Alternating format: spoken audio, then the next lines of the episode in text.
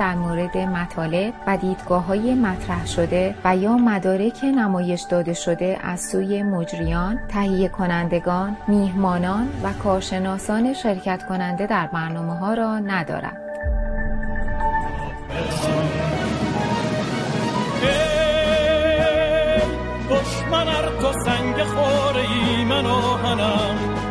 جان من فدای خاک پاک میهنم مهرت وطن شد بیشم دور از تو نیست اندیشم. در راه تو کی ارزشی دارد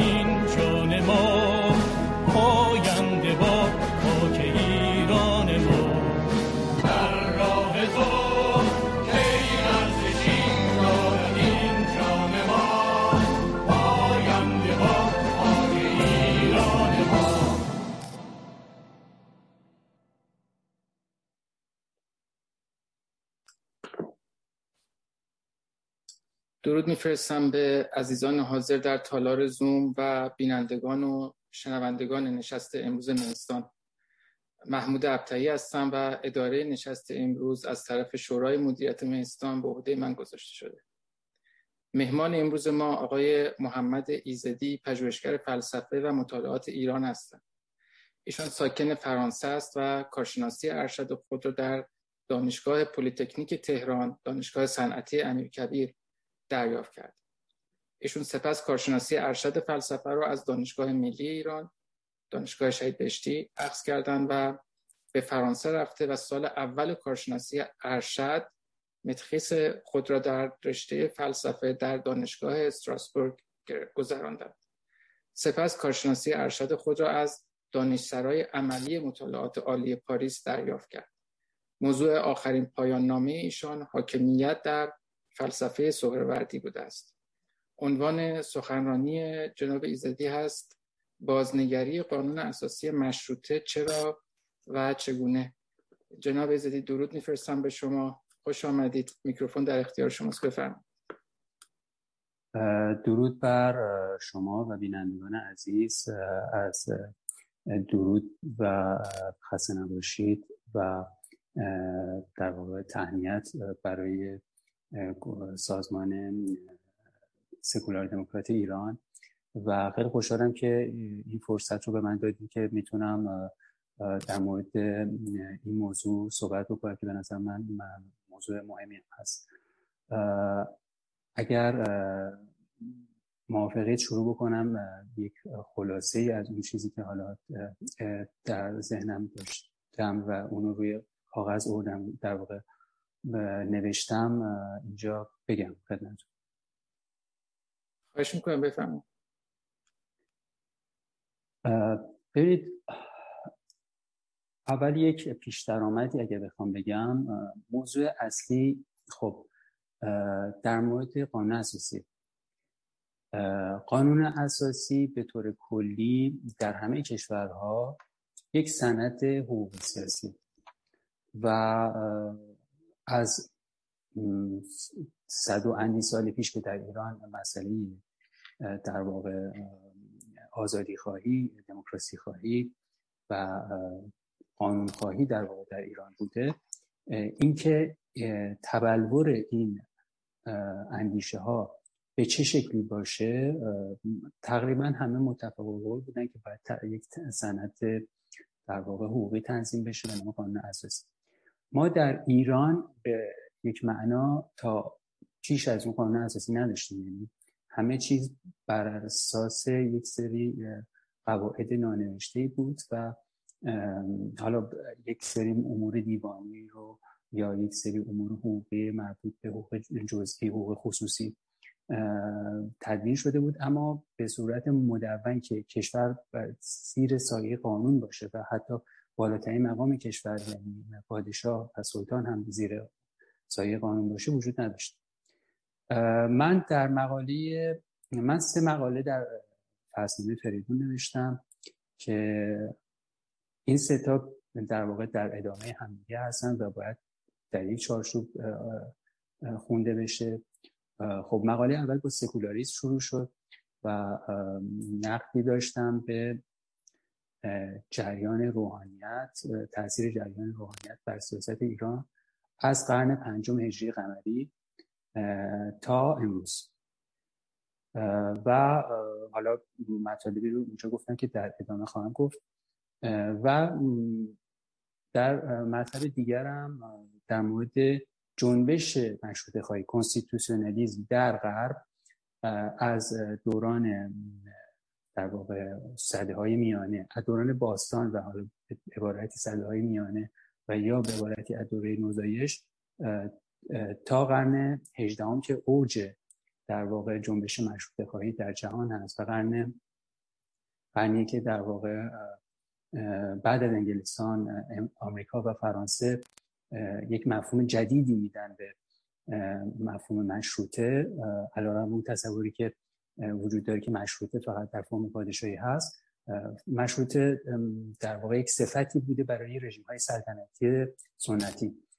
اما از قرن 18 به بعد اواخر قرن 18 به بعد فرانسه و آمریکا یک مفهوم دیگه ای از مشروطه رو ارائه کردن که در واقع اصل حاکمیت قانون و با اولویت قانون اساسی است. خب قانون اساسی فرانسه و آمریکا خیلی مشهور هست. اینها دو تا سند خیلی مهم دارن رو پیشونیشون که یکی سند اعلامی حقوق در آمریکا هست که هر دوتا هم در یک سال تنظیم شدن و تصویب شدن. یکی هم سند حقوق شهروند در فرانسه هست. که معنای جدیدی رو که در واقع به مشروطیت دادن این بود که حقوق بشر باید و آزادی های اساسی باید مبنای قانون اساسی باشه تا پیش از اون به این شکل که به عنوان یک سند مرده بشه فقط در انگلستان سابقه داشت در قرن هفدهم در اعلامیه حقوق که این در واقع بخشی از چون انگلستان به اون معنایی که حالا فرانسوی ها قانون قانون کردن قانون اساسی نداشتن و یک قانون در خیلی قدیمی بود و بریتانیا کشور متفاوتی از این نظر و پارلمان قوانین موضوع رو اضافه کرد و خب از ماگنا کارتا تا اعلامیه حقوق 1689 و تا تا امروز بریتانیا یک مدل متفاوتی رو تجربه کرده. اما به اون معنایی که ما در واقع جهان رو متاثر از خودش کرد آمریکا فرانسه بود. و به این ترتیب حتی حکومت های مشروطه پادشاهی رو هم تحت تاثیر قرار دادن و خیلی از اینها قوانین اساسیشون رو به تدریج و به خصوص قرن بیستم اصلاح کرد. حالا با این مقدمه که حالا خیلی با جزئیات بیشتر در اون مقاله دوم گفتم به مقاله سوم می‌رسیم که موضوع اصلی در واقع این جلسه هست. موضوع حالا خارج از تاریخ و نظریه و اینها ما وارد یه بحث عملی میشیم که قانون اساسی مشروطه ایران مصوب 1906 و 1907 آیا امروز کار می‌کنه یا نه؟ یعنی اگر فردا جمهوری اسلامی نباشد آیا قانون رجوع به قانون اساسی مشروطه ممکن هست یا نیست؟ به این شکلی که وجود داره. به عقیده من خب کسان دیگه عقیده دارن که قانون اساسی مشروطه می‌تونه یک چارچوبی باشه و با اون شروع به کار بکنیم و نیازی به قانون اساسی جدید نیست. اما حالا مدل بریتانیایی ما بیان روی قوانین موضوع کار بکنیم در پارلمان تصویب بشه و بعد یک دیوان عالی به وجود بیاد. مثل اون چیزی که در در واقع انگلستان در سالهای اخیر به وجود اومده. این یک شیوه است. اما شیوه که در واقع در جاهای دیگه دنیا در پادشاهی های دیگه دنیا اتفاق افتاده متفاوت بوده و اصلاح و بازنگری قانون اساسی قانون های اساسی قدیم یعنی مبنا یک قانون اساسی قدیمی بوده و اصلاح شده و یک در واقع قانون اساسی جدید نوشته شده. این نکته رو هم باید بگم که این در واقع با این فرض گرفتم که اگر من به عنوان مشروط خواه بخوام در واقع برای آینده ایران حالا پیشنهاد بدم که چه کار بکنیم با قانون اساسی مشروطه یا در همون بعد هم چه کار بکنیم این بدیلیه که من بر اساس حالا چیزهایی که نظرات دیگر دوستان و نظرات دیگر کارشناسانی که حالا پیش از این به صورت حالا جست و گریخته گفته شده ارائه کردم. یعنی این ناف در واقع نفع کننده اینکه قانون قانون اساسی کاملا جدید حالا بر اساس در ساختار یک جمهوری دموکراتیک نوشته بشه نداره. این در واقع بدیلیه که من پیشنهاد میدم برای مشروطه آینده. و فکر می‌کنم که جنبش مشروطه نیاز به یک بوسندازی داره و مهمترین سند اون اولین جایی هستش که باید به نظر من اصلاح بشه. و این اصلاح رو بهتره که از الان در واقع شروع کرد زمین شینی کرد معرفی کرد افراد بیان فکر بکنن نظر بدن تا اینکه ما به اون روزی برسیم که خب هیچی نمی‌دونیم و حالا خب اوضاع کشور هم اوضاع در واقع بیشتر اراده معطوف به قدرت. اون مطرح هستش در واقع نزاع بین گروه ها برای کسب قدرت. شاید اون موقع فرصت خیلی مناسبی نباشه که با عجله حالا بشیم در مورد این مسائل فکر می‌کنیم. به خاطر همین من تصمیم گرفتم که به صورت خیلی مشخص بیام قانون اساسی مشروطه 1906 و متمم 1907 رو بذارم جلوی خودم و بگم که ما یا من چه پیشنهادی داریم برای اینکه همین قانون اساسی دقیقا یعنی به صورت کاملا روی متن چه تغییراتی بکنه که با توجه به اینکه خب صد و ده سال گذشته از اون زمان و این پیشنهاداتی که حالا می‌خوام اینجا ارائه بدم در این راست. این یه مقدمی بودش که در واقع مقدمه اولی بودش که من باید توضیح می‌دادم که چرا من دارم این موضوع رو مطرح می‌کنم. اما مسئله دوم در یا در واقع مقدمه دومی که من می‌خوام بگم در واقع برمیگرده به اینکه ما وقتی میگیم قانون اساسی مشروطه باید در ظرف زمان خودش بسنجیم. در ظرف زمان خودش بسنجیم به این معنی نیستش که هیچ ارزشی نداشته یا مهم نبوده. اتفاقا خیلی هم مهم بوده و خیلی مترقی بوده برای زمان حال توضیح خواهم داد. اما نباید به صورت آناکرونیستی و زمان پریشانه ما بدون اینکه مقایسه بکنیم با قوانین در واقع اساسی اون دوره یا در واقع اون وضعیتی که شهرهای دیگه داشتن در زمینه آزادی ها و دموکراسی و سکولاریزم اینطور بررسی کنیم ما باید قانون اساسی مشروطه 1906 رو در قالب همون دوره دهه اول قرن بیستم و سال حالا یک دهه پس و پیشتر در کشورهای همسایه و در کشور غربی در واقع در نظر بگیریم. قانون اساسی مشروطه زمانی در واقع تصویب شد که در همون سال روسیه روسیه تزاری یک قانون اساسی مشروطه داشت. و تصویب کرده بودن امپراتوری روسیه پادشاهی روسیه و در اون مشابه در واقع همین اصلاحاتی که برای مشروطه در کشور مختلف اتفاق افتاده اونجا هم شد و یک قانونی تصویب شد که البته موفق نشدن در واقع کار رو پیش ببرن و در نهایت خوردن به جنگ جهانی اول و خب پیامدهای اون اعتراضاتی که توی اون در واقع دو دهه قبل از انقلاب روسیه 1917 بود و جنگ جهانی اول باعث شد که بولشویک پیروز بشن و در نهایت حکومت شوروی به وجود بیاد. یعنی می‌خوام بگم که ما وقتی در مورد 1906 یا 1907 صحبت می‌کنیم داریم قبل از تشکیل شوروی صحبت می‌کنیم. یعنی داریم در مورد یک زمان دورتر می‌خوام این تصویر رو از ذهن ذهنم یعنی شوروی که امروز نیستش و شوروی که در واقع بوده حتی اون موقع وجود نداشته. یا مثلا در ژاپن که خیلی فکر ما فکر می‌کنیم کشور مترقی بوده مثلا برای دو سه صده. نه ژاپن کشوریه که فقط 17 سال قبل از ما قانون اساسی مشروطه داشتن. فقط 17 سال یعنی این خیلی چیز جالبیه که ما کشوری هستیم که در خاورمیانه با وقتی مقایسه می‌کنیم خودمون با ژاپن که بیخ گوش آمریکاست و موجهای در واقع تجدد دموکراسی های سکولاریسم اونجا مراتب بیشتر بوده و خب اسلام هم به حال نداشتن. بودیزم اونجا خیلی بوده مسیحیت قبلتر اومده و با خودش اون فرهنگ در واقع تجدد غربی رو ارده.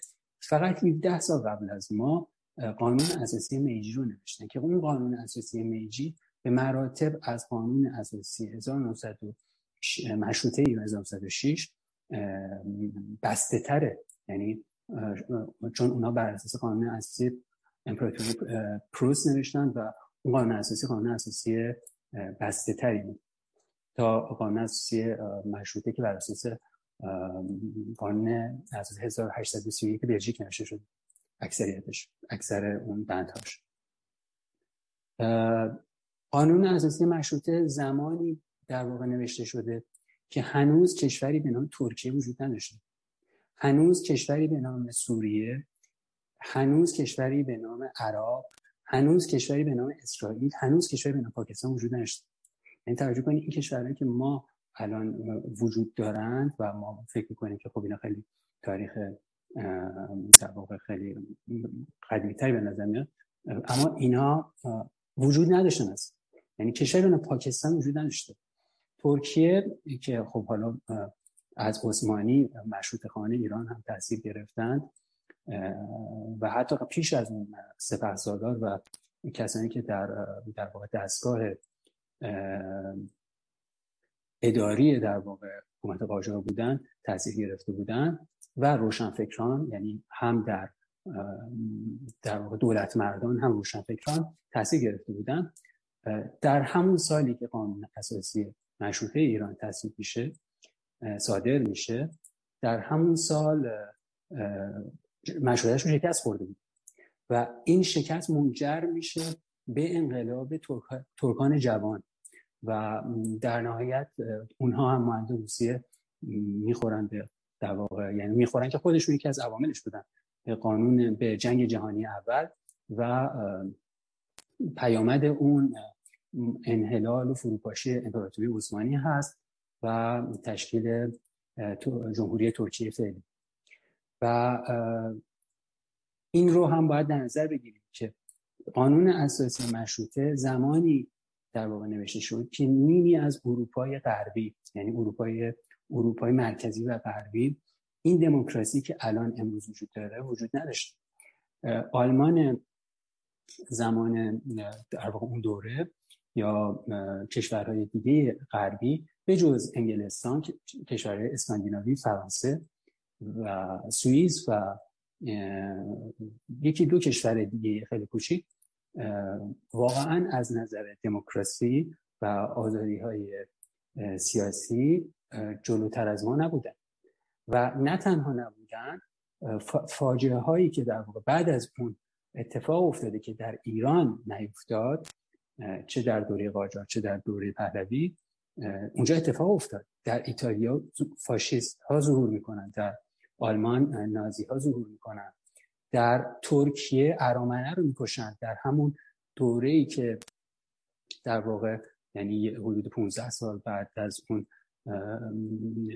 باشید ده سال بعد از همین 1906 یک نسل در همین همسایه ما اتفاق میفته ما, ما این چیزها رو نداشتیم. یعنی ما وقتی می‌خوایم در مورد قانون اساسی مشروطه یا در مورد ایران در اون اصل صحبت کنیم باید یک مقدار نه اینکه خیلی بگیم ما بهترین بودیم یا عالی بودیم و خیلی کار خیلی بزرگ کردیم.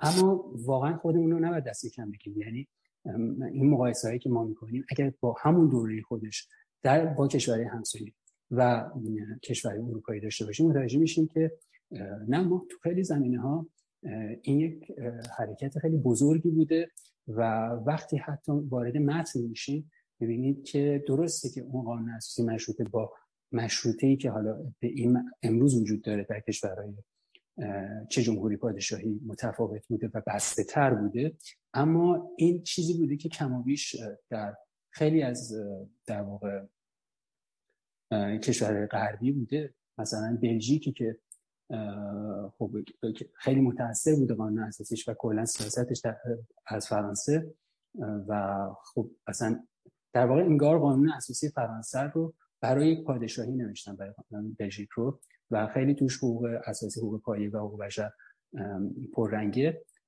این مبنای در واقع قانون اساسی مشروطه بوده و هر جا هم که در واقع کاستی بوده مربوط می شده به یکی ظرف زمان اون دوره و مسئله و روحانی.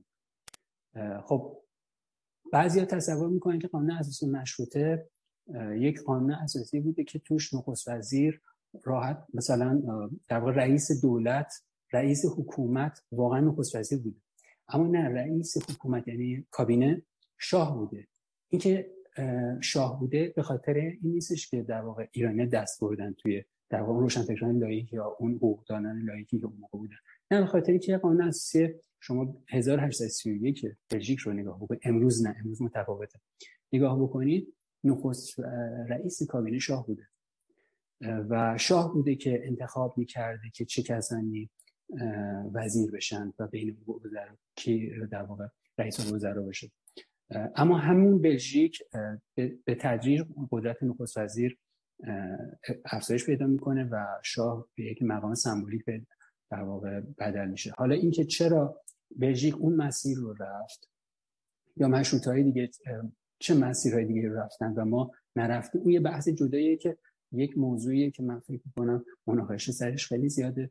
مربوط میشه به تاریخ ایران و تاریخ خیلی خیلی جریان سیاسی که از اون موقع تا امروز وجود دارند در واقع میشه بحث کرد. اما یک نکته دیگه مسئله روحانیت شیعه است خب حالا این به خاطر اینکه قانون اصلی مشروطه که نقد بزرگی بهش میشه اون یکی دو بندش هستش که در واقع باید بهش توجه بکنیم. ببینید روحانیت در زمان قاجار قدرت زیادی داشت آخوندها قدرت زیادی داشتن. آخوندها چه پیش از جنبش مشروطه چه در جنبش مشروطه دست بالا رو داشتن. یعنی حتی میشه گفت دست بالا رو داشتن. درسته که انجمنها انجمنهای مشروطه یا سوسیال دموکرات ها یا گروه های لایک دیگه بودن که جریان رو تغییر دادن. اما جنبش مشروطه تا حد زیادی به خاطر فضای جامعه ایران که خیلی مذهبی و نسبتا سواد پایینی داشته مدیون در واقع روحانیت بوده و روحانیون دست بالایی رو داشتن در جنبش مشروطه و تدوین قانون اساسی.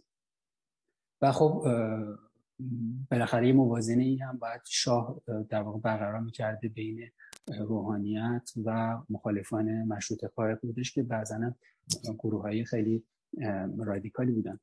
بنابراین ما وقتی وقتی در مورد قانون اساسی مشروطه صحبت می‌کنیم باید متوجه بشیم که این قانون اساسی در چه فضایی و با چه نفوذی که حالا روحانیت داشته در اون فضای سیاسی ایران باید نظر بگیریم. و مقاومتی که یعنی حتی همین چیزی که وجود داره و مبنای در واقع اداره کشور بوده تا سال 57 تا حد زیادی به خاطر مقاومت گروه های سکولار بوده.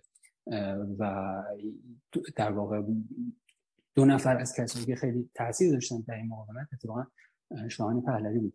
ولی فقط محدود به, شا... محدود به شاهان پهلوی نمیشه. چه در زمان نگارش چه در زمان اجراش قانون اصلی مشروطه عملا دست روحانیت رو کوتاه کرده است. ایران و اینها نتونستن با اون سند کاری بکنن. اگر هر چیزی بوده در واقع با رد قانون اساسی مشروطه بوده و به همین دلیل به تدریج روحانیت با مشروطیت مخالف میشه. یعنی روحانیتی که خودش در واقع نقش داشته در مشروطیت و تشکیل مجلس به تدریج خودش مخالف مشروطیت و قانون اساسی مشروطه میشه. حالا این مقدمه دومی بودش که گفتم. حالا بخوام وارد بحث اصلی بشم که البته دو مقدمه میگم به معنی نیست که حرف من در اینجا خیلی طولانی تره نه. این دو مقدمه تا مهم بود به خاطر اینکه شاید خب مخاطب شما یه دفعه وارد بس نشن اینو لازم بود بگم. من سعی می‌کنم که تا حد امکان کوتاه بگم و قانون اساسی مشروطه رو در دو بخش اول تاکید می‌کنم دو بخش اول یعنی کلیات و حقوق ملت ایران توضیح بدم و مواردی که به نظرم باید اصلاح بشه رو بگم. تاکید می‌کنم به خاطر اینکه قانون اساسی مشروطه و متممش. خب قانون اساسی مشروطه که یک اصلش اون اولش یک نظامنامه مجلسی یعنی قانون اساسی به اون معنا نیست. متممش که فرم قانون اساسی داره مشابه قانون اساسی دیگه دنیا. اون در واقع ده بخش داره و در این ده بخش دو بخش اولش رو من توضیح دادم. تو این مقاله که در فریدون چاپ کردم و دو بخش مهمش که یکی قوای مملکت یعنی اون سه قوه اصلی و حقوق سلطنت ایران. یعنی بخش سلطنت در مقاله در ادامه اون مقاله خواهم گفت که هنوز منتشر نشده. بنابراین من می‌خوام که دوستان متوجه باشن در سوالاتتون یا نظرهایی که می‌دید. فقط در مورد همین دو بخشی که من توضیح خواهم داد محدود بمونیم. چون که خارج از اون یعنی اگه بخوایم وارد بحث مجلس بشیم وارد بحث کابینه بشیم وارد بحث دولت بشیم وارد بحث در واقع شاه بشیم خب من نمی‌تونم جواب بدم که ننوشتم. و دلیلش هم اینه که نوشتن این فقط اینطوری نیستش که من شروع بکنم نوشتم مثلا تو دو روز تموم بکنم. من واقعا من برای این کار شاید به صورت به طور کلی یک سال و به صورتش خاص برای این مقاله حدود یکی دو ماه وقت گذاشتم. قانون اساسی تقریبا می‌تونم بگم ده تا کشور رو مقایسه کردم. چه اون قدیمشون چه جدیدشون. یعنی شاید من حدود سی تا قانون اساسی سی تا نسخه از قانون های اساسی مختلف دنیا که کشور مهم رو خوندم چه جمهوری چه پادشاهی. که ببینم که قانون اساسی ایران باید چه فرم و شکلی داشته باشه و چطوری مناسبه یا چطور میشه مناسب چطور در واقع می‌تونه باشه. و نکته دیگه هم که حالا مهمه بگم قبلش اینه که این در واقع مسئله که میگم فصل خطاب نیست یعنی اینطور نیستش که من این نظر رو دادم و همین دیگه تموم. شاید یکی دیگه بیاد یک نظر دیگه بده و من خیلی دوستم بشنوم. و اتفاقا می‌خوام یه بابی بکنم برای اینکه ما می‌تونیم از ظرفیتی که قانون اساسی مشروط داره برای بست دموکراسی برای آزادی ها و سکولاریزم در واقع استفاده بکنیم. من اگه بخوام وارد در واقع متن بشم ببینید قانون اساسی مشروطه خب ده بخش دارم که گفتم. یکی کلیات حقوق ملت ایران که من این دو بخش رو خواهم گفت که بخش خیلی خیلی مهمی هست. بخش سوم قوای مملکت سه قوه که کوتاه هم هست. بخش دیگه حقوق اعضای مجلسین مجلس شورای ملی و سنا و حقوق سلطنت ایران بخش وزرای دولت بخش اقتدار محاکمات بخش دادگستری و قوه قضاییه. بعد انجمنهای ایالتی و ولایتی مالیه و قشون که حالا اون سه بخش آخر خیلی فکر کنم مناقشه سرش نمیشه یعنی بیشتر امور اداری میشه. ولی این بخش تا هفت بخش بخش سیاسی هست. و یه اصل الحاقی هم داره که برای اصلاح قانون اساسی سال 1328 در واقع مطرح شد و شاه فقید و تقیزاده تقیزاده در واقع نقش داشتن در اون اصلاحی من اگه بخوام وارد متن بشم خب ببینید قانون اصلی مشروطه یک کلیات داره که کلیات چیه؟ کلیات اون بخشی که همه قانون اساسی دارن. یعنی اصول کلی رو میگن تعریف کشور رو میگن. قانون اساسی چی باید باشه؟ یا اون, اون اصل در واقع مقدم اون پایه‌ای که قانون اساسی روش سوار میشه رو. این کلیات خب همیشه یک مقدمه می‌تونه داشته باشه. می‌تونم مقدمه یا پری تلفظ انگلیسی یادم نیست. پرامبول یا تلفظ فرانسه پرامبول یعنی این مقدمه ای که توی قانون اساسی وجود داره. معروف این قانون مقدمه ای که در قانون اساسی وجود داره مال آمریکاست اگه دیدشون روی استناساشون چاپ کردن we the که میگه ما مردم آمریکا به خاطر عدالت حالا تاسیس عدالت و حالا اون اهدافی که گفته این قانون اساسی رو بنیان می‌گذاره استبلیش می‌کنه. این مقدمه ای که اکثر قوانین اساسی دنیا دارن بعضی ها ندارن. مثلا قانون اساسی فعلی بلژیک نداره اصلا مقدمه نداره. ولی قانون یک مقدمه در قانون متمم قانون اساسی هست که یک مقدمه ای که مظفر شاه این کارو کرد این کارو کرد و خب این مقدمه تاریخی و بعد تو نسخه بعدی هم نیومده. به جای مقدمه میشه چنین چیزی باشه که ملت ایران در واقع برای تحقق عدالت که حالا این اصولش مهمه باید اهدافی که توش مطرح باشه سکولاریزم همزیستی دموکراتیک حفظ تمامیت ارزی حاکمیت قانون و احترام به حقوق بشر و حقوق پایه است. و برای اینها ملت ایران این قانون اساسی رو بنیان می‌گذاره یا چنین چیزی. می‌تونه چنین چیزی هم نباشه یعنی مثلا مقدمه هم نداشته باشه. ولی این یه مقدمه ای که در بخش کلیات تمام قوانین اساسی اکثر قوانین اساسی داره.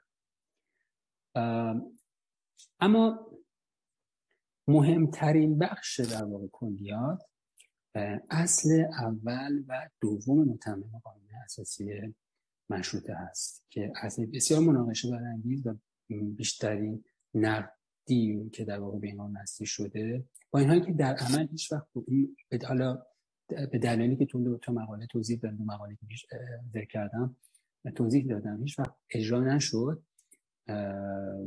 به طور کامل به طور کامل یعنی ایران کشور اونجور که طبق اصل ها هست اجرا نشد. اما به حال چون متن حقوقی مناقشه برانگیز بود. من این دو اصل رو اصل اول رو می‌خونم از روی متن اساسی میگه مذهب رسمی ایران اسلام و طریقه حقه جعفریه اصلا اشریه است. باید پادشاه ایران دارای دارا و منوژی مذهب باشه. اصل دوم هم توضیح میده که حالا یه سری اصلاحاتی مذهبی میاره و در نهایت توضیح میده که باید یک هیئت پنج نفری باشه بر اساس پیشنهاد یک گروه 20 نفره که اینها قوانین مجلس رو در نظر بدن و اصطلاحی که به کار می‌بره میگه رأی این هیئت علما در این باب متا و به تبع است. به تبع خواهد حالا این خیلی حالا به لازم یعنی این حقوقیش خیلی دقیق نیست. یعنی که واقعا اینا چقدر نفوذ می‌تونستن رد بکنن. مثل شورای نگهبان قانون اساسی در جمهوری اسلامی. اما یعنی خیلی ضرورت و الزامی به لحاظ متنی وجود نداشته اینکه واقعا اینا می‌تونستن رد اما اینکه چرا اجرا نشد و اینا هیچ وقت این پنج نفر مهم نبودن در مجلس شورای ملی خب دلیل مختلف داره که دلیلش اینه که خب خود نمایندگان دیگه باید تایید کردن و خب اونا معمولا کسانی تایید می‌کردن که چون معمولا هم افراد لایکی بودن که اینا خیلی مزاحمت ایجاد نکنه و خب دلیل دیگه هم بعد از در واقع 1925 در واقع که در واقع پهلوی ها رضا اومد خب عملا قانون اساسی مشروطه به اون شکلی که در جز جزش وجود داره حداقل در بخش بخشایی که حالا بیشتر جنبه مشروط خواهانه داره اجرا نشد یعنی مشروط خواهانه که نه بیشتر به آزادی خواهانه و دموکراسی خواهانه اجرا نشد.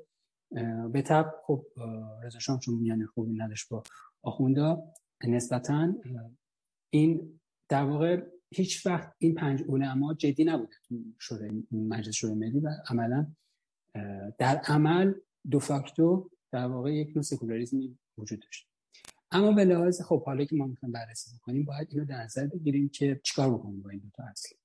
یک پیشنهاد می‌تونه این باشه که خب اینا رو اصلاح بکنیم نگه داریم یا تفسیره بزنیم. من پیشنهادم حالا با توجه تو مقاله پیشنی که توضیح دادم حذف این اصل هست و و در واقع مبنای استدلال هم استدلال هم, هم در واقع قوانین اساسی مشروطه بنیانش جمهوریش پادشاهی است. که در اون خیلیشون در در اکثریتشون مذهب رسمی وجود نداره. یعنی چیزی به نام که مذهب رسمی وجود داشته باشه وجود نداره. بنابراین وقتی که اصل اول برداشته میشه به طب متعاقب اون اصل دوم هم بیمعنی خواهد شد. وقتی مذهب رسمی وجود نداشته علمای چه دینی در واقع در مجلس قوانین رو تایید می‌کنن بنابراین پیشنهاد من اصل حذف اصل اول و دوم هست.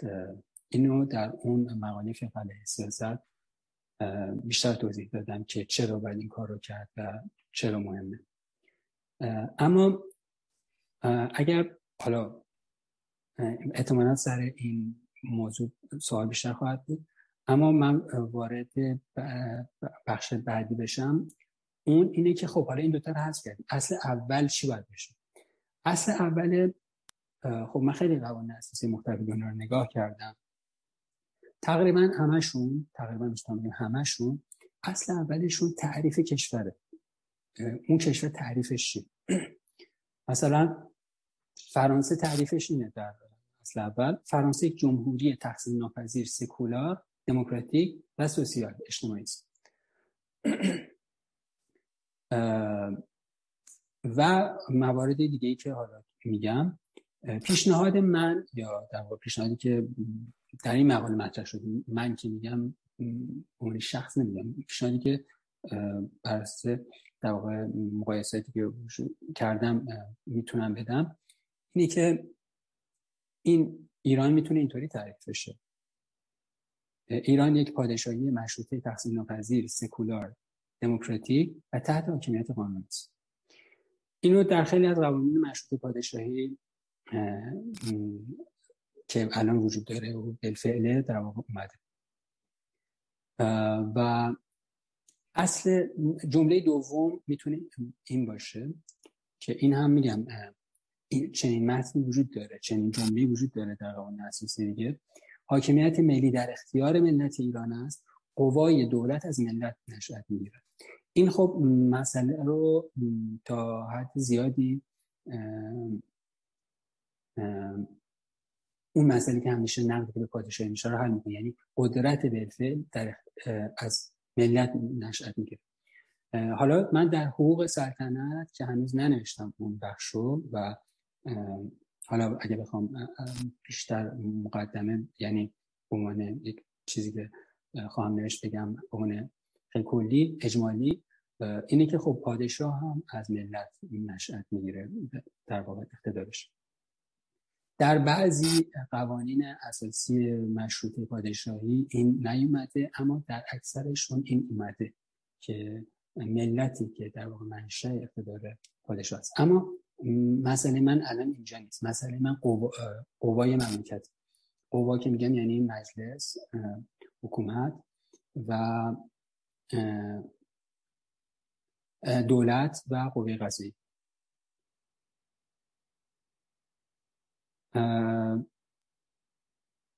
جمله سوم در اصل اول که پیشنهاد من هست اینه که ایران به موجب این قانون اساسی از ارزش‌های عالی آزادی عقیده، عدم تبعیض مذهبی، جنسیتی، نژادی، پلورالیزم سیاسی و عدالت دفاع می‌کنه. در واقع این سه جمله پیکره اون اصل مهم و اساسی اول رو تشکیل میده حالا اگه بخوام چون نمی‌خوام طولانی بشه و بیشتر می‌خوام بشنوم نظر دوستانو و سوالاتو رد میشم و سریعتر میگم. پیشنهاد بعدیم حذف اصل چهارمه که مربوط پایتخت میشه به نظر من ضرورت نداره. و موضوع دیگه که به نظر من اصلا اضافه میشه در تقریبا اکثر قوانین اساسی مشروطه وجود داره در قوانین اساسی کشور دموکراتیک. حالا بخوام کلی بگم که اون کلمه مشروطه باعث اشتباه نشه.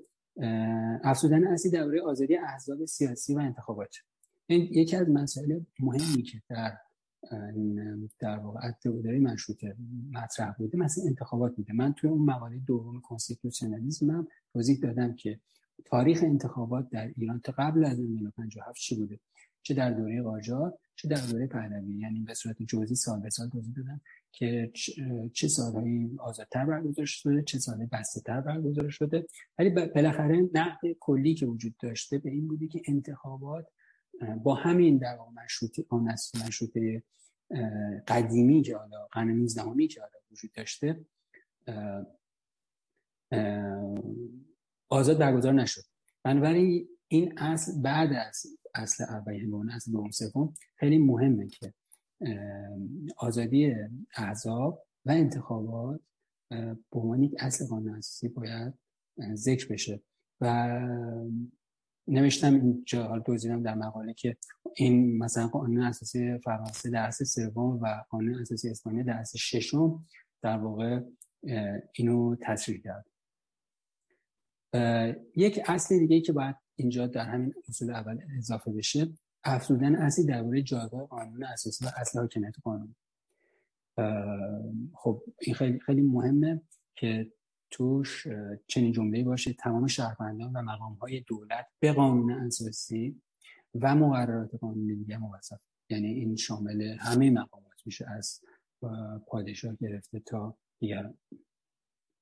و موضوع دیگه ای که حالا اینجا میشه گفت و در بعض قانون اساسی اومده. اونم اصل عدم اصل عطف عدم عطف به مسبب این حالا یه مقدار اصطلاح حقوقی حالا اگه بخوام خیلی ساده توضیح بدم اینه که یک قانون آیا می‌تونه برای موارد یا جرایمی که پیش از اون قانون در شکلی اون قانون وجود داشتن قابل اجرا باشه یا نه؟ یعنی مثلا اگر یک قانونی امروز ما می‌ذاریم آیا مثلا برای جرمی که دو سال پیش اتفاق افتاده آیا می‌تونه اعمال بشه یا نه؟ در تقریبا در تمام کشورهای دنیا این به مسبق قانون به مسبق بودن قانون ممنوع یعنی شما نمی‌تونید قانونی رو که در واقع وجود داره برای زمانی که حالا اون قانون وجود نداشته اجرا بکنید.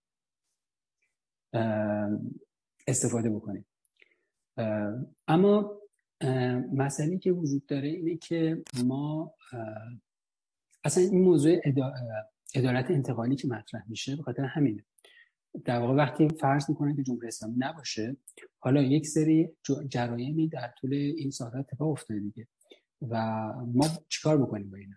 ما باید بریم یک قانون در واقع قانون جدید بنویسیم تا اون در واقع اون افراد محاکمه کنیم یا نه؟ تو این فاصله باید یک روندی باشه یک سازوکاری باشه که تو حتی تو این روند هم توی این دوره گذار هم در واقع کاری بشه کرد. یا اینکه حتی ممکنه به خاطر اون در واقع در واقع جنبه اراده معطوف به قدرت بودن سیاست باعث بشه که اون افرادی که حاکم میشن هر دلیلی مثلا اون افراد که اون بودن رو در واقع به صورت غیر عادلانه محاکمه کنن این این بحث به خاطر همین.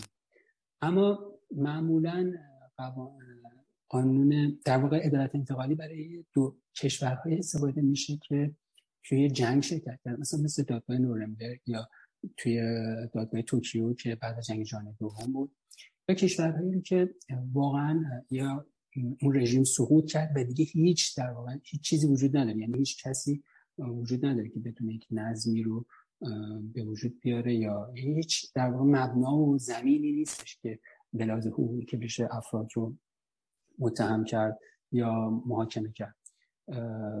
اما در حالا اینجا میشه چنین چیزی رو گفت یعنی میشه گفت این اصل رو مقاله اینجا توضیح دادم. عطف به مسبب بودن در واقع ممنوع باشه جز در مواردی که جرایم حقوق بشری در واقع اتفاق افتاده. وقتی در این مورد هست با توجه به خب حتی اون در واقع قانون اساسی مشروطه پیشین یعنی همون چیزی که وجود داشته هم میشه یک سری موارد رو بر اساس اون حتی یعنی افراد محاکمه کرد کسایی که جنایتی انجام دادن کاری کرد. اما در مورد جرائم دیگه مثلا مربوط به جرم کیفری دزدی و فلان اینا اینا باید موارد باشه که نمیشه قانون جدید رو برای اونها اطلاق کرد. به حال این یه بحثی که شما اگر دنبال بکنید اینو تحقیق کنید در مورد این اصل عدم عطف به همیشه یه بحث حقوقی جدی بوده در کشور غربی. از این رد میشم یه بحث خیلی حقوقی جزئی و وارد بخش حقوق ملت ایران میشه. یعنی از کلیات گذشتیم وارد بخش حقوق ملت ایران میشه خب بخش حقوق ملت ایران در مشابه همون چیزی که در قانون 1831 که بلژیک وجود داشته. اون بخش در واقع بیسیک رایتس که در اکثر قوانین اساسی کشور دموکراتیک وجود داره. این که که معمولا ارجاع دارن به یکی از اعلامیه جهانی حقوق اعلامیه حقوق بشر چه اعلامیه اخیر چه اعلامیه قدیمی‌تر حقوق بشر. و حقوق در واقع حق‌های پایه حق‌های اساسی شهروندان رو ذکر می‌کنه که خب مهم. در قانون اساسی مشروط روی این موارد تاکید یعنی به این موارد اشاره شده من تیتروار میگم. تصاوی در مقابل قانون عدم حق تعرض جانی و مالی عدم انتخاب، حق انتخاب دادگاه فصل و خطاب بودن قانون در احکام دادگاه حق تحصیل آزادی مطبوعات و کتاب حق تجمع و تأسیس انجمن حق اعتراض به ماموران دیوانی حفظ حریم خصوصی در مکالمات و مراسلات ممنوعیت سلب تابعیت ایرانی و حقوق راجع به املاک و اموال شخصی حفظ حریم خصوصی در منزل و کسب تابعیت ایران. این مواردی که توی به صورت خلاصه وار در بخش حقوق ملت ایران در آن مشروطه وجود داره که همه اینها خوبن. یعنی همه اینا من باید حفظ بشه اما بعد اضافه بشن مواردی باید اضافه بشن چه توی اون اصلی که در مورد اون مورد خاص اومده چه اصلی دیگه که باید جداگانه اضافه بشه. خب در این بخش پیشنهاد من اینه که یک اصلی افزوده بشه یعنی اول در این بخش حقوق ملت اصلی در, بر در, در بردارندی ارجاع سریع به اعلامیه جهانی حقوق بشر که در اون میشه چنین جمله باشه. اصول مرتبط با حقوق و آزادی های اساسی که در این قانون اساسی به رسمیت شناخته شدن باید در هماهنگی با ادامه جهانی حقوق بشر تفسیر شود. این در بعضی قوانین اساسی که شاید دموکراتی وجود داره یعنی ارجاع, مست... ارجاع دادن به یک سند حقوقی بینالمللی. چون بالاخره هر کشوری قوانین خودشو داره اما در مورد حقوق بشر باید ارجاع داد به یک سند جهانی. فارغ از در واقع اون انگیزه های ملی و قومی و بومی. و به خاطر همین اما در بعضی قوانین اساسی که قبلتر نوشته شدن یا بعضی قوانین اساسی این سراحت وجود نداره. اما در بیشترشون وجود داره و بقیه من باید چنین اصلی باشه. اصل هشتم متمم قانون اساسی در مورد متس در واقع جملهش اینه. خیلی کوتاه. اهالی مملکت ایران در مقابل قانون دولتی متساوی حقوق هستند. یعنی اینکه حقوقشون از یک حقی برخورداره به نظر من باید این بحث داده بشه تکمیل بشه. عدم تبعیض مبتنی بر جنسیت مذهب عقیده محل تولد خواستگاه خانوادگی شرایط اجتماعی و نژاد باید به منزله مصادیق تصاوی در حقوق به صورت جزئی تصریح بشه. یک اصل دیگه که باید اضافه بشه در قانون اساسی مشروطه نیست و در بسیار قوانین اساسی امروز دنیا در کشور دموکراتیک وجود داره اصلی در تصریح آزادی عقیده و مذهب و حزب مذهب رسمی. این خب ما اونجا گفتیم در بخش کلیات این دو تا اصل رو حذف کردیم و با تعریف در ایران شروع کردیم. اما هیچ جا اشاره نکردیم که تصریح نکردیم که مذهب رسمی نباید وجود داشته باشه. یا آزادی عقیده و مذهب باید وجود داشته باشه. اینو باید اینجا گفت یعنی در بخش حقوق.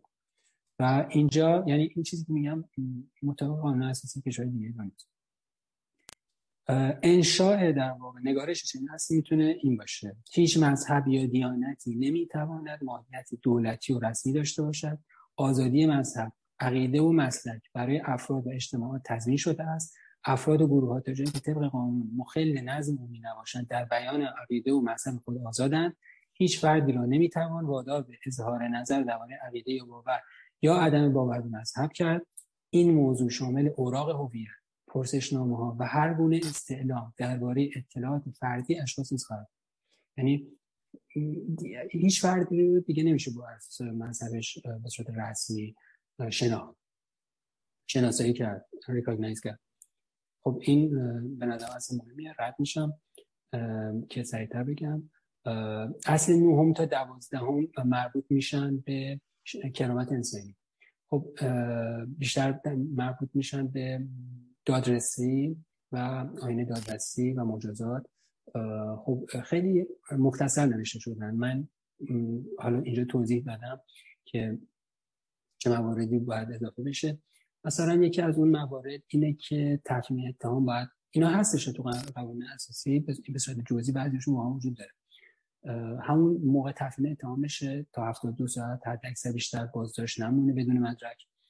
و مسئله لغو قانون ادامه این موضوع در همه قوانین اساسی وجود نداره. در کشور دموکراتیک مثلا در قانون اساسی بلژیک و اسپانیا صریحا گفتن. چون قانون اساسی بلژیک و اسپانیا قانون اساسی بلژیک قانون اساسی که خیلی به تمام دو سه سالی ما به روز میشه. قانون اساسی اسپانیا بین کشور پادشاهی 1978 نوشته شد یعنی قانون اساسی جدیدیه. خاطر همین لغو اعدام توش هست. این تو دو قانون اساسی هست. اما قوانین اساسی قدیمی تر مثل ژاپن و آمریکا وجود نداره. لغو اعدام و با اینکه قانون ژاپن جدید ژاپن بعد از در واقع جنگ جهانی دوم نوشته شده و اعلام جهانی بشر هم بوده. اما به این موضوع اشاره نشده و نه تنها تو قانون اساسیشون نیست حتی قانون اعدام وجود داره در این کشور. بنابراین به نظر من اینو میشه مسکوت گذاشت. یعنی من در مورد این سکوت کردم در مورد این موضوع اعدام که باید چیکار حالا نظر شخصی من اینه که نه باید قانون اعدام رو بذاریم در یک پروسه طولانی تر موردش تصمیم بگیریم تا به لافاصله به من یک پیشنهاد بگیم. چون مهمه خاطر اینکه برچه اساسی میگم؟ چون در اعلامیه جهانی حقوق بشر هم لغو اعدام تصویب نشده. به حق حیات اشاره شده اما گفته نشده که به صورت مشخص. این حق حیات یعنی چی؟ یعنی اصلا طرف رو اعدام نکنید در واقع اولویت با حیاته. اما به صورت در واقع خیلی سریع گفته نشده که قانون اعدام باید لغو بشه یا نشه. بنابراین از این لحاظ هم مشکلی ایجاد نخواهد کرد. اما این چیزی نیستش که من خیلی اصرار داشته باشم باشه. یعنی خیلی موضوع اصرار ندارم. می‌تونن دوستانی پیشنهاد بدن که قانون اعدام در همینجا در واقع ذکر بشه که باید لغو بشه. این یک موضوع بعد می‌رسیم به اصل 15 و 16 و 17 این در واقع سه اصل در مورد تصرف املاک و اموال که من حالا توضیح دادم باید بیشتر در واقع در واقع پرافریزش کردید باید بیشتر توضیحش داد. بعد اصل 18 و 19 که اصل بسیار مهمیه دو اصل در مورد آموزش پرورش در مورد آموزش و مدارس. خب اینجا یکی از اون جاهایی که آخونده خیلی مخالف بودن. و اون در واقع یه جایی تو اصل 18 قید شرع و آوردن که نباید مدارس در واقع آموزش نباید مخالف مفاد شرع باشه اسلام باشه. خب در واقع به صورت به طریق که هم چیزی که دادیم که مثلا رسم وجودن بنابراین این بند برداشته میشه و در اون حالا آموزش و پرورش باید آزاد بشه حق همه هست باید وجود داشته باشن تا مقطع دبستان باید به نظر من حتی اجباری باشه. این وجود داره تو اساسی. تحصیل باید اجباری باشه تحصیل یک حق یعنی خواندن و نوشتن در واقع حق باید باشه و هدف از تحصیل و تعلیم باید احترام سعادت کشور و اصول شهروندی و این موارد باشه. چون مهمه که چون بر اساس این جملات میشه نظارت کرد روی مدارس مذهبی یا مدارسی رو که در واقع به شکلی افرادگرایی رو در واقع تغییر میدن این موضوع خیلی موضوع مهمیه به خاطر اینکه ما وقتی میگیم مدارس مذهبی اینجا توی کشور غربی هم بحث هست. مدارس مذهبی به چه معنا؟ به این معنا یا تو مساجد به چه معنا؟ به این معناست که اینا در واقع یک نوع افرادگرایی رو دارن ترویج میدن. یک جور اسلام جهادی رو می‌خوان ترویج بدن یک جور اسلام سیاسی رو می‌خوان ترویج بدن. یا نه مثلا مدارسی وجود که اینها کسی که حالا مذهبی یعنی مسلمانن بچه‌هاشون میفرستن اونجا که تو مدارس مذهبی آیا باید اینا آزاد باشه یا نباشه. در من می‌تونه این مدارس باشه میگن مدارس مذهبی باشه. اما باید روی اینا نظارت داشت وجود داشته باشه که روی اینا در واقع اینا توی کلاساشون ترویج اسلامگرایی یعنی اسلام سیاسی. و حرکت های افراطی و تروریستی نداشته باشه.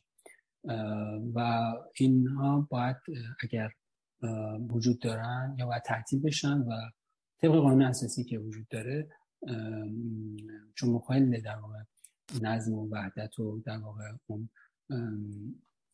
همزیستی دموکراتیک هست باید اینها روشون نظارت بشه. خب این موضوع موضوع بعدی. آها در مورد زبان هم بقیده من باید تا پایان دبیرستان یک زبان واحد مشترک رسمی باشه. می‌تونه در کنار اون آموزش زبانهای دیگه به صورت غیر رسمی و غیر در واقع دولتی و خصوصی باشه یعنی خصوصی و غیر دولتی باشه. اما زبان مشترک رسمی به نظر من باید وجود داشته باشه برای سهولت کار اصلا بیشتر از هر چیزی که افراد بتونن ارتباط برقرار بکنن. و اون زبان مشترک هم طبق عرف فارسی بقیه من باید باشه. این این به نظر من باید قانون بیاد. بعد از اون می‌رسیم به اصل بیستم که بقیه من باید با اصل بیست و دوم بیست و سوم چون موضوعشون شبیه همه ترکیب بشه چون مربوط میشه به آزادی بیان اندیشه آزادی نشر آزادی پژوهش و گردش آزاد اطلاعات در فضای حقیقی و مجازی که این در واقع بس داده شده اون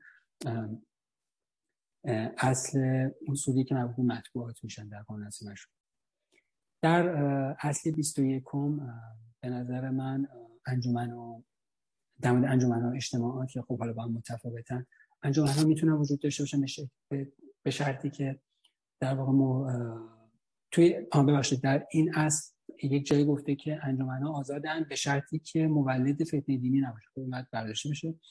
بعد مواردی که خب مهم انجمن ها روشون نظارت بشه که مروج تروریسم نباشن انجمن سری نباشن انجمن های شبه نظامی نباشن.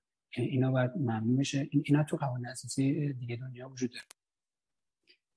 بعد اصل 24 در مورد تابعیت که خب بعد رد میشم موضوع خیلی حالا شاید مناقشه انگیز نیست. بعدش اصل 25 که درباره حق عریضه است. خب این متنش باید الازه نگارشی انشا، انشاش باید تغییر بکنه. و در نهایت می‌رسیم به دو اصل پایانی و اون مربوط میشه به محیط و کودکان که این در قانون اساسی مشروطه وجود نداره و در قوانین اساسی مترقی امروز دنیا وجود داره. خب یه موضوع نسبتا روزی هم هست یعنی حقوق کودکان و محیط زیست که حالا اینجا شرحش رو توضیح دادم که باید چه مواردی در این در واقع دو اصل وجود داشته باشه. این خلاصه در واقع پیشنهادات من بود در مورد دو بخش اول متمم قانون اساسی قانون اساسی مشروطه ایران مصوب 1906 و 1907 و نظامنامه مجلس مصوب 1906 که در مورد اون نظامنامه که متن اصلی هست در بخش بعدی خواهم نوشت و حالا اگر شما دوستان علاقه بودین در مورد اون در جلسه صحبت کنیم کرد اما این مربوط می‌شد به بخش کلیات بخش مهم کلیات و در واقع حقوق پایه یا حقوق اساسی. خیلی ممنون که گوش دادید و تحمل کردید این بحث. خیلی یه مقدار خسته کننده رو من خوشحال میشم که نظرات دوستان و سوالات دوستان رو بشنم سپاسگزارم از شما. برای من که واقعا خسته کننده نبود خیلی مطالب است که خیلی جالبم هست راجبشون فکر کردم علاوه بر اینکه ضروری است. من نوبت میدم به دوستان در اتاق زوم و پیام ها و پرسش هایی که از بیرون رسیده رو هم می‌خونم. یک درمیون این کار می‌کنم تقریبا. آقای دانشور حسن دانشور نوبت گرفتن. هموند مهستان در اتاق زوم. جان دانشور بفرمایید خواهش می‌کنم. خیلی ممنون آقای عبدی. سلام می‌کنم به دوستان گرامی حاضر در نشست و همچنین مهمان محترم آقای محمد ایزدی. اولا جای بسیار خوشحالی است که نسل جوان ما قدم در راه مبارزه سیاسی گذاشته و به مسائل مهم دوران گذار برای رسیدن به دموکراسی مثل قانون مثل موضوع قانون اساسی پرداخت قطعا تدوین قانون اساسی کار خیلی مهمیه و من فکر کنم که این کار حقوقدانان و قانوندانان مملکت ما چه در داخل کشور چه در خارج کشور مثل خود جناب آقای ایجدی اما من صحبت کوتاهی خواهم کرد نه به محت... نه به محتوای قانون اساسی یا مشروطیت یا متمم قانون اساسی و نه همچنین راجع محتوای قانون اساسی کشورهای دموکراتیک. مثل کشور دموکراتیک خودم زندگی می‌کنم. به این نخواهم پرداخت به خاطر که اینا خب بحثایی که ما هم زیاد کردیم و همین که خب به سادگی قابل جستجوی در, در, در فضای مجازی در کتاب ها در مقالات و در روزنامه اما من ابتدا فکر کردم که بحث اساسا مربوط به قانون منحصرا مربوط به قانون اساسی مشروطه است و خب پیشنهاد جناب ایجادی برای اینکه این قانون اساسی مشروطیت رو با تصحیحاتی که میشه درش به عمل آورد و حذف و اضافه کردن بعضی چیزها به عنوان قانون اساسی آینده کشور ما به کار برد خب تا اینجا هیچ مشکلی نیست. به عنوان یک پیشنهاد در میان ده ها پیشنهاد دیگر قابل قابل تفکر قابل بررسی. خب اما من در ادامه صحبت پی بردم به اینکه این بحثشون وقتی زمانی گفتن مثل ادارت انتقالی که برای دوران گذار هست فکر کردم که اگر اشتباه کردم می‌تونم بحث اینجا خاتمه بدم. فکر کردم که ایشون معتقدن که همین قانون اساسی مشروطیت رو با همین جر و تعدیلات برای دوران گذار می‌تونن بکارن برای یعنی که اون زمانی که جمهوری اسلامی افتاده و هنوز قدرت جدید سرکار نیمده اگر این باشه وقت در این صورت من چند نکته دارم. ولی اگر منظورشون این نباشه خب میشه بحث رو قطعش کرد. حالا فرض کنیم که این باشه چون اینو از جاهای دیگر میشنویم که برای دوران گذار ما می‌توانیم به قوانین اساسی مشروطیت به حال تنگ بندازیم و ازش استفاده کنیم و اینها. در نتیجه من این توضیح کوتاه رو ضروری می‌دونم خب ببینید برای طرح هر گونه تئوری سیاسی برای دوران گذار گذار به دموکراسی. به گمان من فهم خود این دوران اهمیت زیادی داره. دوران گذار در واقع به اون وضعیتی گفته میشه که قدرت سیاسی قدیم رفته حذف شده و قدرت سیاسی جدید هنوز شکل نگرفته.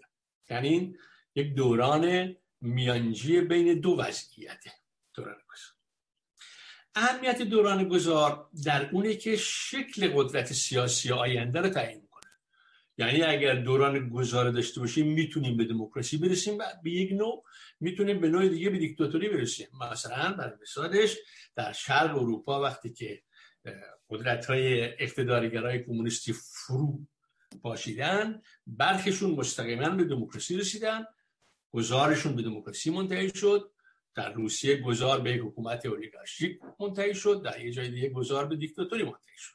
بنابراین گذار اهمیت خیلی زیادی برای رسیدن بود جامعه بعدی اون نظم سیاسی بعدی. خب تردیدی نیست که این دوران گذار هر چند هم کوتاه باشه بدون وجود یک قدرت سیاسی جدید که حالا ما مثلا بهش میگیم که نوعی از دولته مثلا بگیم دولت گذار قابل تصور نیست. و متناظر با این دولت و متناظر با این قدرت سیاسی احتیاج هست به قوانین کیفری قوانین درسته؟ اینا باید در جامعه حضور داشته باشه. اما برای گذار به دموکراسی تاکید می‌کنم گذار به دموکراسی. یه شرط اساسی وجود داره و اونی که در دوران گذار آرامش نسبی وجود داشته باشه. یعنی که اگه بعد از سقوط جمهوری اسلامی به هر شکل فقدان آرامش باشه یعنی جامعه در حال جنگ و درگیری و تلاطم و اینا باشه و امنیت هم نباشه به تنها چیزی که نمی‌رسیم دموکراسیه. در باید پیش بینی کنیم در صورت میریم به جنگ داخلی تجزیه کشور نابودی کل ایران. خب غالبا تئوری های گذاری هم که گروه های مخالف جمهوری اسلامی پیشنهاد میدن فاقد بیطرفی در مورد قدرت سیاسی دوران گذاری. یعنی چی بیطرفی؟ یعنی در تئوری اینا اون قدرت سیاسی که جای جمهوری اسلامی میشینه نسبت به ایدئولوژی های سیاسی موجود در بین گروه سیاسی امروز جامعه ایران بیطرف نیست. مثلا اعترافی از پادشاهی ها اعترافی از دموکرات ها اعترافی از جمهوری ها و و. خب و لذا توی این داستان یک میل شدید اقتدار گرایی وجود داره و همینه که چشم انداز دموکراسی رو می‌تونه کاملا خدش داره کنه. اما در این وسط و اینجا بحث من بیشتر تکش رو این قسمته. در این وسط یه افرادی هم هستن که واقعا خواست اقتدارگرایی ندارن. آه. ولی پیشنهاداتی میدن که در نهایت بگمان من پیشنهادات چون به نفع اقتدارگران تمام میشه. پیشنهاداتی مثل قانون اساسی گذار. حالا این قانون اساسی گذار چه قانون مشروطیت باشه یا هر قانون دیگه باشه. عدالت گذار. پارلمان موقت. اقتصاد گذار.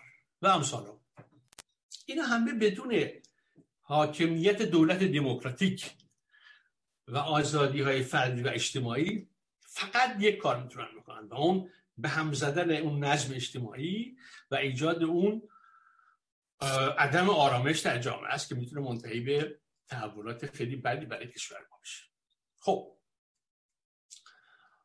بنابراین به این ترتیب راه برای اقتدارگرایان وا میشه علیرغم که این افراد نیت خوبی هم داشتن و واقعا هم اقتدارگران نبودن. اینو من می‌تونم حدس بزنم. بنابراین اگر قراره که بر روی خرابه های جمهوری اسلامی دموکراسی مدرن پیشرفته بنا بشه ما لازم نیست حتما به پنج نسل قبل برگردیم یا به دو نسل قبل برگردیم. برای اینکه اولا دموکراسی های مدرن و جدید هر آنچه پیشرفت اندیشه انسانی دوست داره. برای مثال شما تو دموکراسی هایی که در اتحادیه اروپا قرار دارن اگر نگاه کنید دموکراسی اینا از دموکراسی امریکا پیشرفت داره و از قرارهای توی قانون اساسی اتحادیه اروپا از از قانون اساسی تک کشورهای اتحادیه اروپا مدرنتر و جدیدتره. برای همینه که اگر جای تناوز قرار بگیره بین تخالف و تضادی به وجود بیاد بین قانون اساسی اتحادیه اروپا و قانون اساسی کشور فلان در اروپا در اتحادیه اون کشور موظفه که ارجعیت رو به قانون اساسی اتحادیه اروپا. خب برای نمونه مثال همین چیزی که آقای زدی گفتن مسئله مثلا عدم اجرای اعدام در مورد کنن مثلا می‌تونه یک چیزش باشه.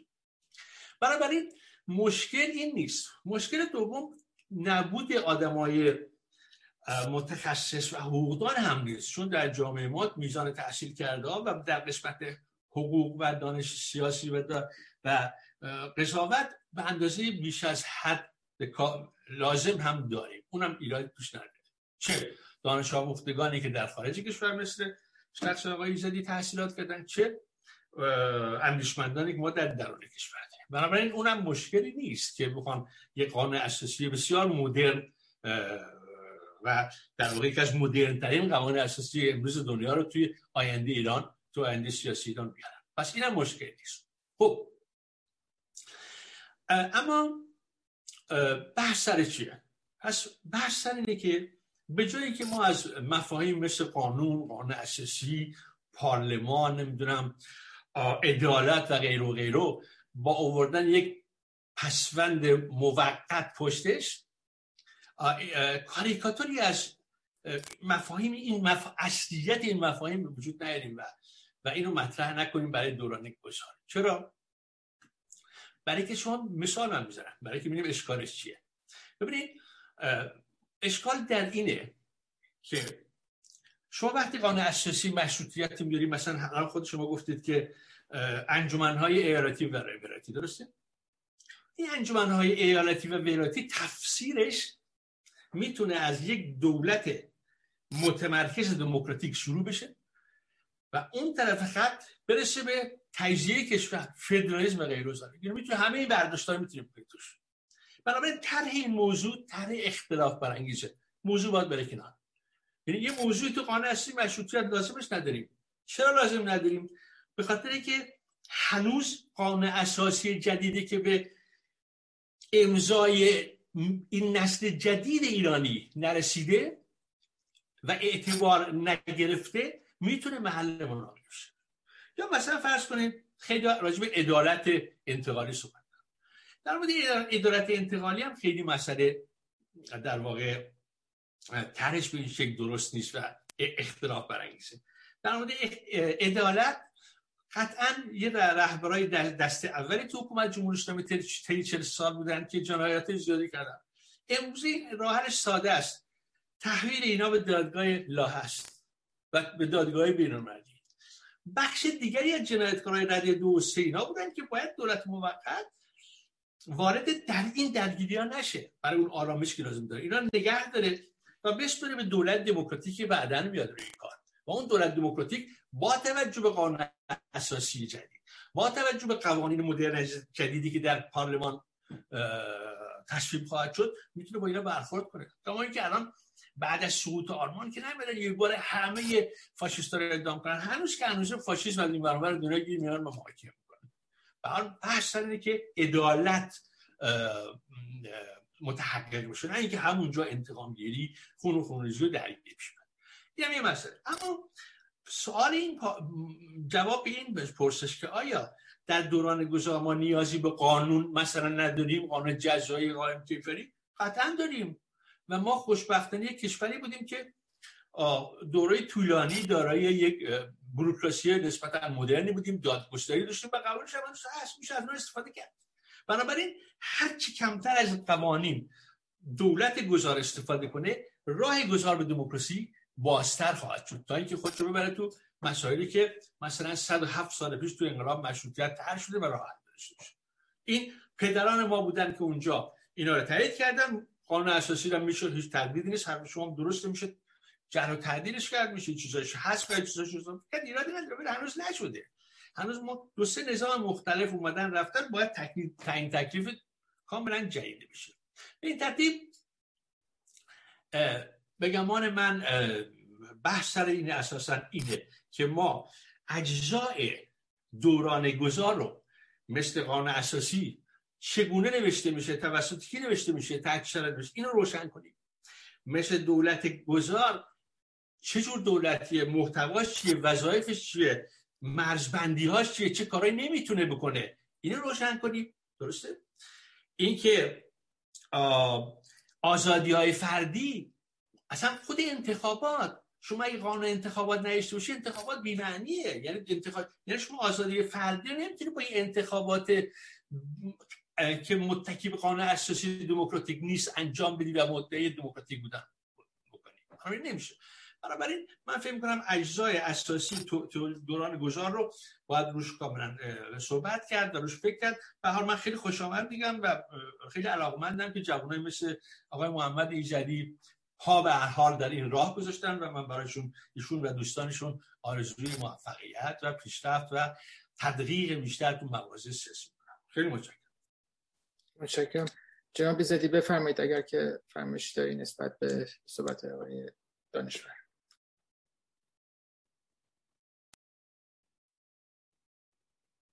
جناب زدی میکروفونتون بسته است. ببخشید. میکروفون باز کنید بله ببخشید. سپاس می... سپاس گذاری می‌کنم از آقای دانشور. برای این طرح این موضوع خیلی مهم که یک موضوع در واقع میشه جداییه. در واقع مسائل دوره گذار یک مسئله جداییه. در واقع آن چیزی که من گفتم مربوط میشه به اون مجلس مؤسسانی که قرار در واقع تشکیل بشه و به حالا تو مقاله کنستیتوسیونیسم هم پیشنهاد داده بودن که بهترین حالت اینه که این مجلس مؤسسان دو در واقع قانون اساسی رو پیشنهاد بده. یعنی اون نمایندگان مردم که انتخاب میشن طبق یک حالا در مورد این مربوط دورن که طبق چه قانون انتخاباتی رو انتخاب بشن مربوط میشه سالشون در وقتی به اونجا رسیدیم که این مجلس مؤسسان به صورت دموکراتیک تشکیل شد در واقع وقتی می‌خوایم دو تا قانون اساسی پیشنهاد بدیم به فرم جمهوری و به فرم مشروطه پادشاهی که بعد در واقع این رو به نظر مردم بذاریم در روزنامه چاپ بشه و چندین ماه روش افراد نظر بدن و کار بشه و در نهایت رأی بدن به اینکه کدوم رو میپسندن برخلاف اون رفراندوم جمهوری اسلامی که مثلا متفاوت بود. در واقع من چیزی که گفتم و در واقع پیشنهادی که دادم در مورد اون نسخه یکی از اون دو قانون اساسی بود که در مجلس مؤسسان نمایندگان در واقع مردم تش... در واقع قرار تر بشه در واقع این مقدمی بر اون. اما در مورد دوره گذار و اون بخشی که مربوط می‌شد به محاکمات و در واقع دادرسی و محاکمات. چون بالاخره ما وقتی که چون این مربوط می‌شد به این بخش و البته بحث قانون در واقع انتخابات من اگر بخوام بگم به مسئله که وجود داره اینه که ما وقتی میگیم مشروط خواه الان معادل طرفداران پهلوی شد اما مشروط خواهی این نیستش. مشروط قانون اساسی مشروطه پیش از دوران پهلوی وجود داشته و یک قانون اساسی که همین چیزی که حتی الان امروز هست در مورد کرامت انسانی صحبت کرده در مورد نحوه بازداشت افراد صراحتا مشخصا صحبت کرده و در مورد انتخابات هم صحبت کرد و با توجه به اینکه طبق اون قانونی که حالا در انقلاب شاملت در مورد حق رأی زنان اضافه شد. یعنی با مجموعه این قوانینی که کاملا در جهت آزادی و دموکراسی بوده بلاز دو جوغه میگن. یعنی معنی دو فاکتور نمیگم چیزی اتفاق افتاده نه. چیزی که بلاز قانون وجود داشته. اینا بوده. با وجود همونها میشه یک در واقع انتخابات حتی برگزار کرد. انتخابات آزاد برگزار کرد. این وقتی ما میگیم مشروطه مشروطه خواهان چون در عمل یا حالا شاید هم غیر واقعیه به نظر می‌رسه کسی که هواداران هوادار خانواده پهلوی هستن اما مشروطه این نیستش. در واقع قانون اساس مشروطه و مشروطه خواهی در ایران این نیستش. این همین قوانینی که وجود دارن در مورد قوانین سیاسی می‌تونن در واقع هم مجلس شورای ملی در واقع آزاد توش و واقعی و دموکراتیک شکل بگیره. هم در مورد محاکمات در واقع کلی قوانین جزایی و کلی قوانین مدنی هستش که می‌تونه اینا در واقع اعمال بشه. البته من پیشنهاد این بود که نباید اعمال بشه به این دلیل که جز در موارد در واقع خیلی اخلاقی یا حقوق بشری که حتی میشه از دهنهای قانون اساسی استخراج کرد اون در واقع اون استدلال حقوقیش رو. اما به جز اون موارد نباید باشه. چون وقتی که مثلا چون الان در چون اسفند ماه سال پیش اگر یک نفری کاری کرده خب این قانون چیزی که بوده یه قانون دیگه بود. ما نمی‌تونیم با قانون اساسی مشروطه که از سال 57 وجود نداشته بریم اونو محکم اما در مواردی که خلای قانونی وجود داره. بقیده من میشه حتی در مواردی که افراد مرتکب شدن. مثلا میگم سران جمهوری اسلامی. خب اینها رو تا زمانی که دولت جدید تشکیل بشه پارلمان تشکیل بشه حالا یا انتخابات ریاست جمهوری تشکیل بشه خب ما چجوری می‌خوایم به چه حکمی می‌تونیم اینا رو بازداشت بکنیم؟ با یک شورای انقلاب با یک کمیته های انقلاب خب این باز دوباره مشکلی ایجاد می‌کنه. خب اون شورای انقلاب کی می‌تونه باشه؟ دوباره همین برمیگردیم توی سی وارد یک سیکلی میشیم که خب کی باشه؟ و اتفاقا هم این دوره بعد در واقع در واقع یک جور احالی به محاله. یعنی ما فقط می‌خوایم اینو پشت چیز به تعویق بندازیم. رسیدن به این موضوع رو. که ما فکر کنیم که اون چه کسی طبق چه قانونی ما میریم مثلا اون فلانی فلان سپاهی رو دستگیر می‌کنیم؟ می‌تونیم بریم همینجوری یه کمیته های تشکیل بدیم مثل همین که در جمهوری اسلامی وجود داشت. خب ولی اونا قاضی شهر داشتن اونا بر اساس قوانین چیزی که حالا قانون دارن این کارا رو می‌کردن. یعنی یک خلق اتمام خلق قانونی نداشتن قانون گذاشتن رفتن کلی آدم ادام کردن کلی هم دستگیر کردن. اما ما بر اساس چه قانونی می‌تونیم در اون دوره بریم فلان فرد رو دستگیر کنیم که حالا بعد از تشکیل دولت حالا قضات جدید و اینا بیایم اینا رو محاکمه کنیم من پیشنهادم اینه که توی این دوره من این پیشنهاد منه. می‌دونم که مخالفت هایی وجود داره و یعنی پیشنهادی در بین پیشنهادی بقیده من ما باید این قانون اساسی قانون اساسی پهلوی نیستش. این قانون اساسی بستری بوده که توش خیلی از همین کسایی که الان دارن حکومت می‌کنن و دوزی می‌کنن رو گرفته بودن. و حالا اینکه چه شکلی محاکمه شدن حالا اینکه شکنجه شدن نشدن نه این بحثی که خارج از در واقع بحث حقوقی میشه. نه بلاز چیزی که قانونا وجود داره همین قوانین خیلی شباهت داره با همین قوانین که الان کشور غربی وجود داره. به نظر من ما بین چیزی رو که نداریم و اصلا معلوم نیست که تو وضعیت واقعا نابسامان و هرج و مرجی که اول وجود میاد وجود نداره و حالا بخوام خیالی در فکر بکنیم. بهتره که با همین در واقع قانون اساسی و قوانین مدنی که وجود داره یک, یک این خلق قانونی رو در زمینه مختلف بکنیم البته من در مورد این مورد خاص یعنی دوره گذار که موضوع خیلی مهمی هم هست به صورت مستقل کار نکردم. تا الان. و اینایی که گفتم ما خیلی فعل بداره و حالا چیزی که به ذهنم گفتم. و نظرات قطعی من نیست. من هر وقت یعنی در این مورد مقاله خواهم نوشت و موضوع خیلی مهمی هم هستش. اما حالا اگه بخوام اجالتا می‌خواستم پاسختون بدم این بود. سپاسگزارم از شما. ارز کنم که از بیرون خانم فهیمه فرسایی از استکهلم کامنتی رو نوشتن که از شما توضیح خواستن. شما یه قدری راجبش الان صحبت کردیم ولی برسان من باز این کامنت رو می‌خونم. نوشتن که جالب است که آقای ایزدی توضیح می‌دهند که مشروطه لزوما به معنی سلطنت و پادشاهی خواهی نیست بلکه به حاکمیت ملی برمیگردد. اما وجود حزب مشروطه باعث شده که این تصور به وجود آید که مشروطه خواهی نام دیگر پادشاهی خواهی است. کاش دکتر ایزدی در این مورد بیشتر توضیح می‌دادن اگر چیزی مایل هستید اضافه کنیم بفرمایید. بله. نه این در واقع سوال خوبی هم هست. چون که تا هم واقعیت داره.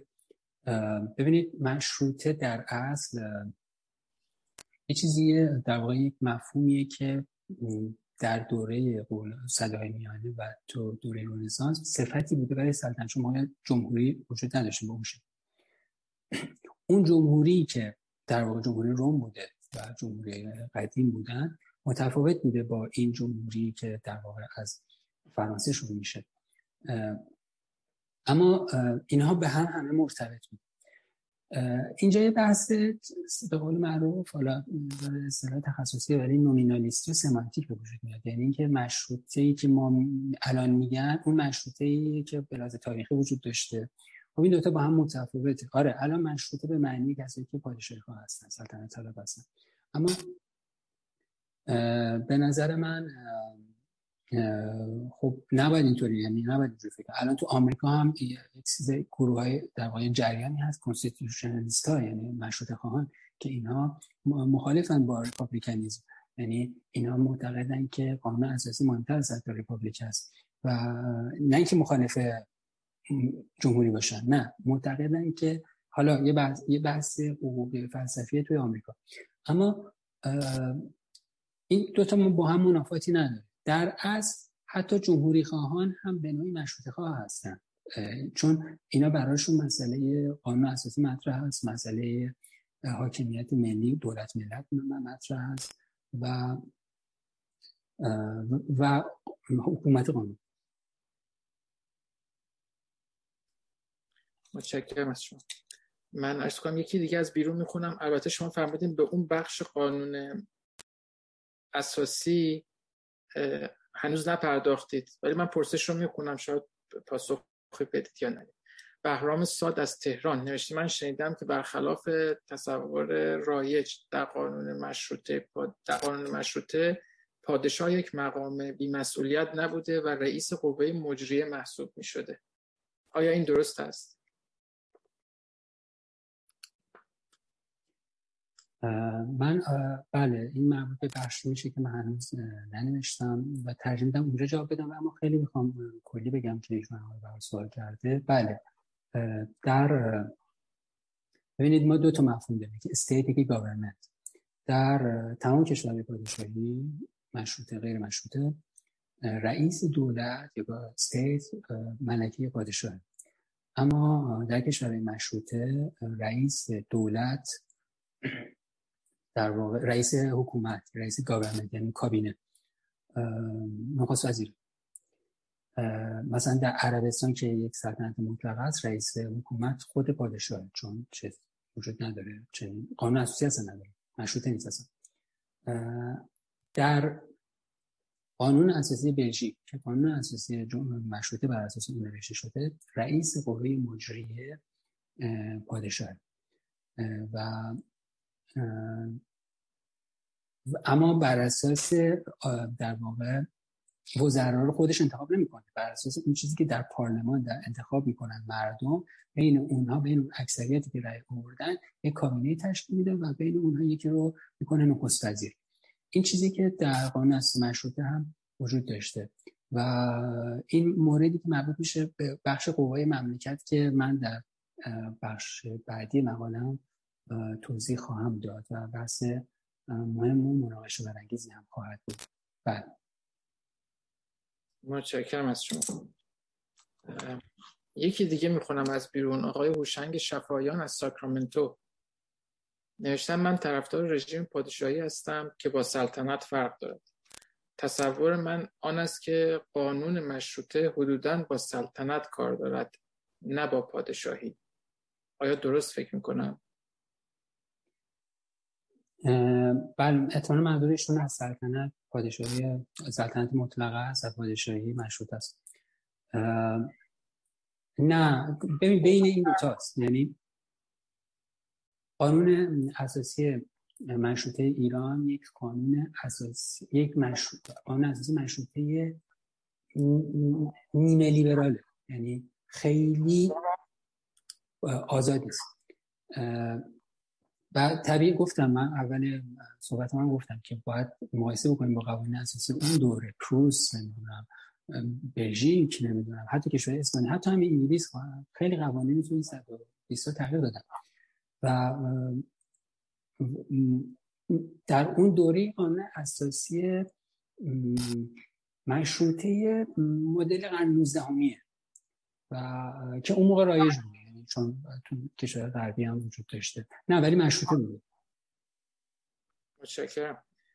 جام خدا فارسی بفرمایید خواهش می‌کنم نوبت شماست. من متشکرم. صدای من میاد؟ بله، صدای من بله. هست؟ بله جان دکتر بفرمایید خیلی متشکر. درود میفرستم خدمت همه دوستان دوباره و همچنین خدمت جناب ایزدی. برای توضیحات بسیار جامعی رو که فرمودن. من سوالم در مورد این هست که در قانون اساسی که صحبتش, صحبتش بود در دوران گذار در دوران گذار که ما قانون اساسی نداریم. در دوران گذار ما بحران دوران گذار داریم. تا مادامی که یک محیط امن امنیت وجود نداشته باشه که مردم بتوانند حتی اون نمایندگان مجلس مؤسسانشون رو انتخاب بکنن. امکان پذیر نخواهد بود به هیچ وجه که ما صحبت از قانون اساسی بکنیم. من تصورم این است که احتمالا قوانین دوران گذار رو جناب زدی در نظر داشتن. در, در اینجا. ولی به طور کلی قانون اساسی فرض رو بر این بگذاریم که قانون اون محیط وجود داره. ما در دوران گذار رسیدیم و محیط امن رو به وجود آوردیم. انتخابات مجلس مؤسسان رو انجام دادیم. و نمایندگان انتخابی مردم حالا به هر شکلی در اونجا نشستن که قانون اساسی بنویسن. سوال من این است که با توجه به تاریخ کشور خود ما با توجه به تاریخ منطقه خاور میانه و الان وضعیتی که وجود داره آیا امکان وارد امکان دموکراسی مدرنی که مورد نظر جناب حسن دانشور بود اصلا امکان پذیر است. اگر امکان پذیر هم نیست پس این قانون اساسی وشته باید چی باشه؟ من این رو در خاتمه خدمتتون عرض بکنم که من خودم نظر من من به دنبال یک قانون اساسی مشروطه پادشاهی هستم. حالا پادشاه رو به چه شکل مردم در اون قانون اساسی بگنجونن این, این نظر منه. نظر من من دوست دارم که آینده کشورمون نظر شخصی من هست. همون پادشاهی مشروطه به معنی مشروطه که در قانون اساسی شرطی قرار داده باشند برای پادشاه اون رو من قبول دارم. من دیگه در همینجا خاتمه میدم. من امیدوارم که به سوالمون توانسته باشم و مطرح بکنم که جناب ایزدی بتونم جواب بدم از من تمام. خیلی ممنون. گذارم بفرمایید جناب ایزدی. بله اگه من درست سوال ایشون رو متوجه شده باشم بله به نظر من ببینید جامعه ایران الان تعداد تحصیل کرده خیلی زیاد شده.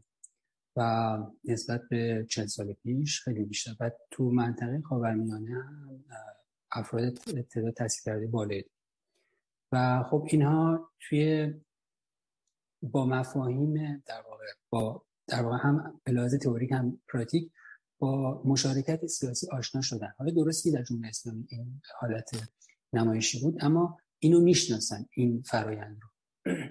بنابراین به نظر من جامعه ایران اصلا یک ضرورت دموکراسی داراش اصلا نمیشه این کارو کرد. یعنی ایران رو نمیشه به مدل عربستان اداره کرد.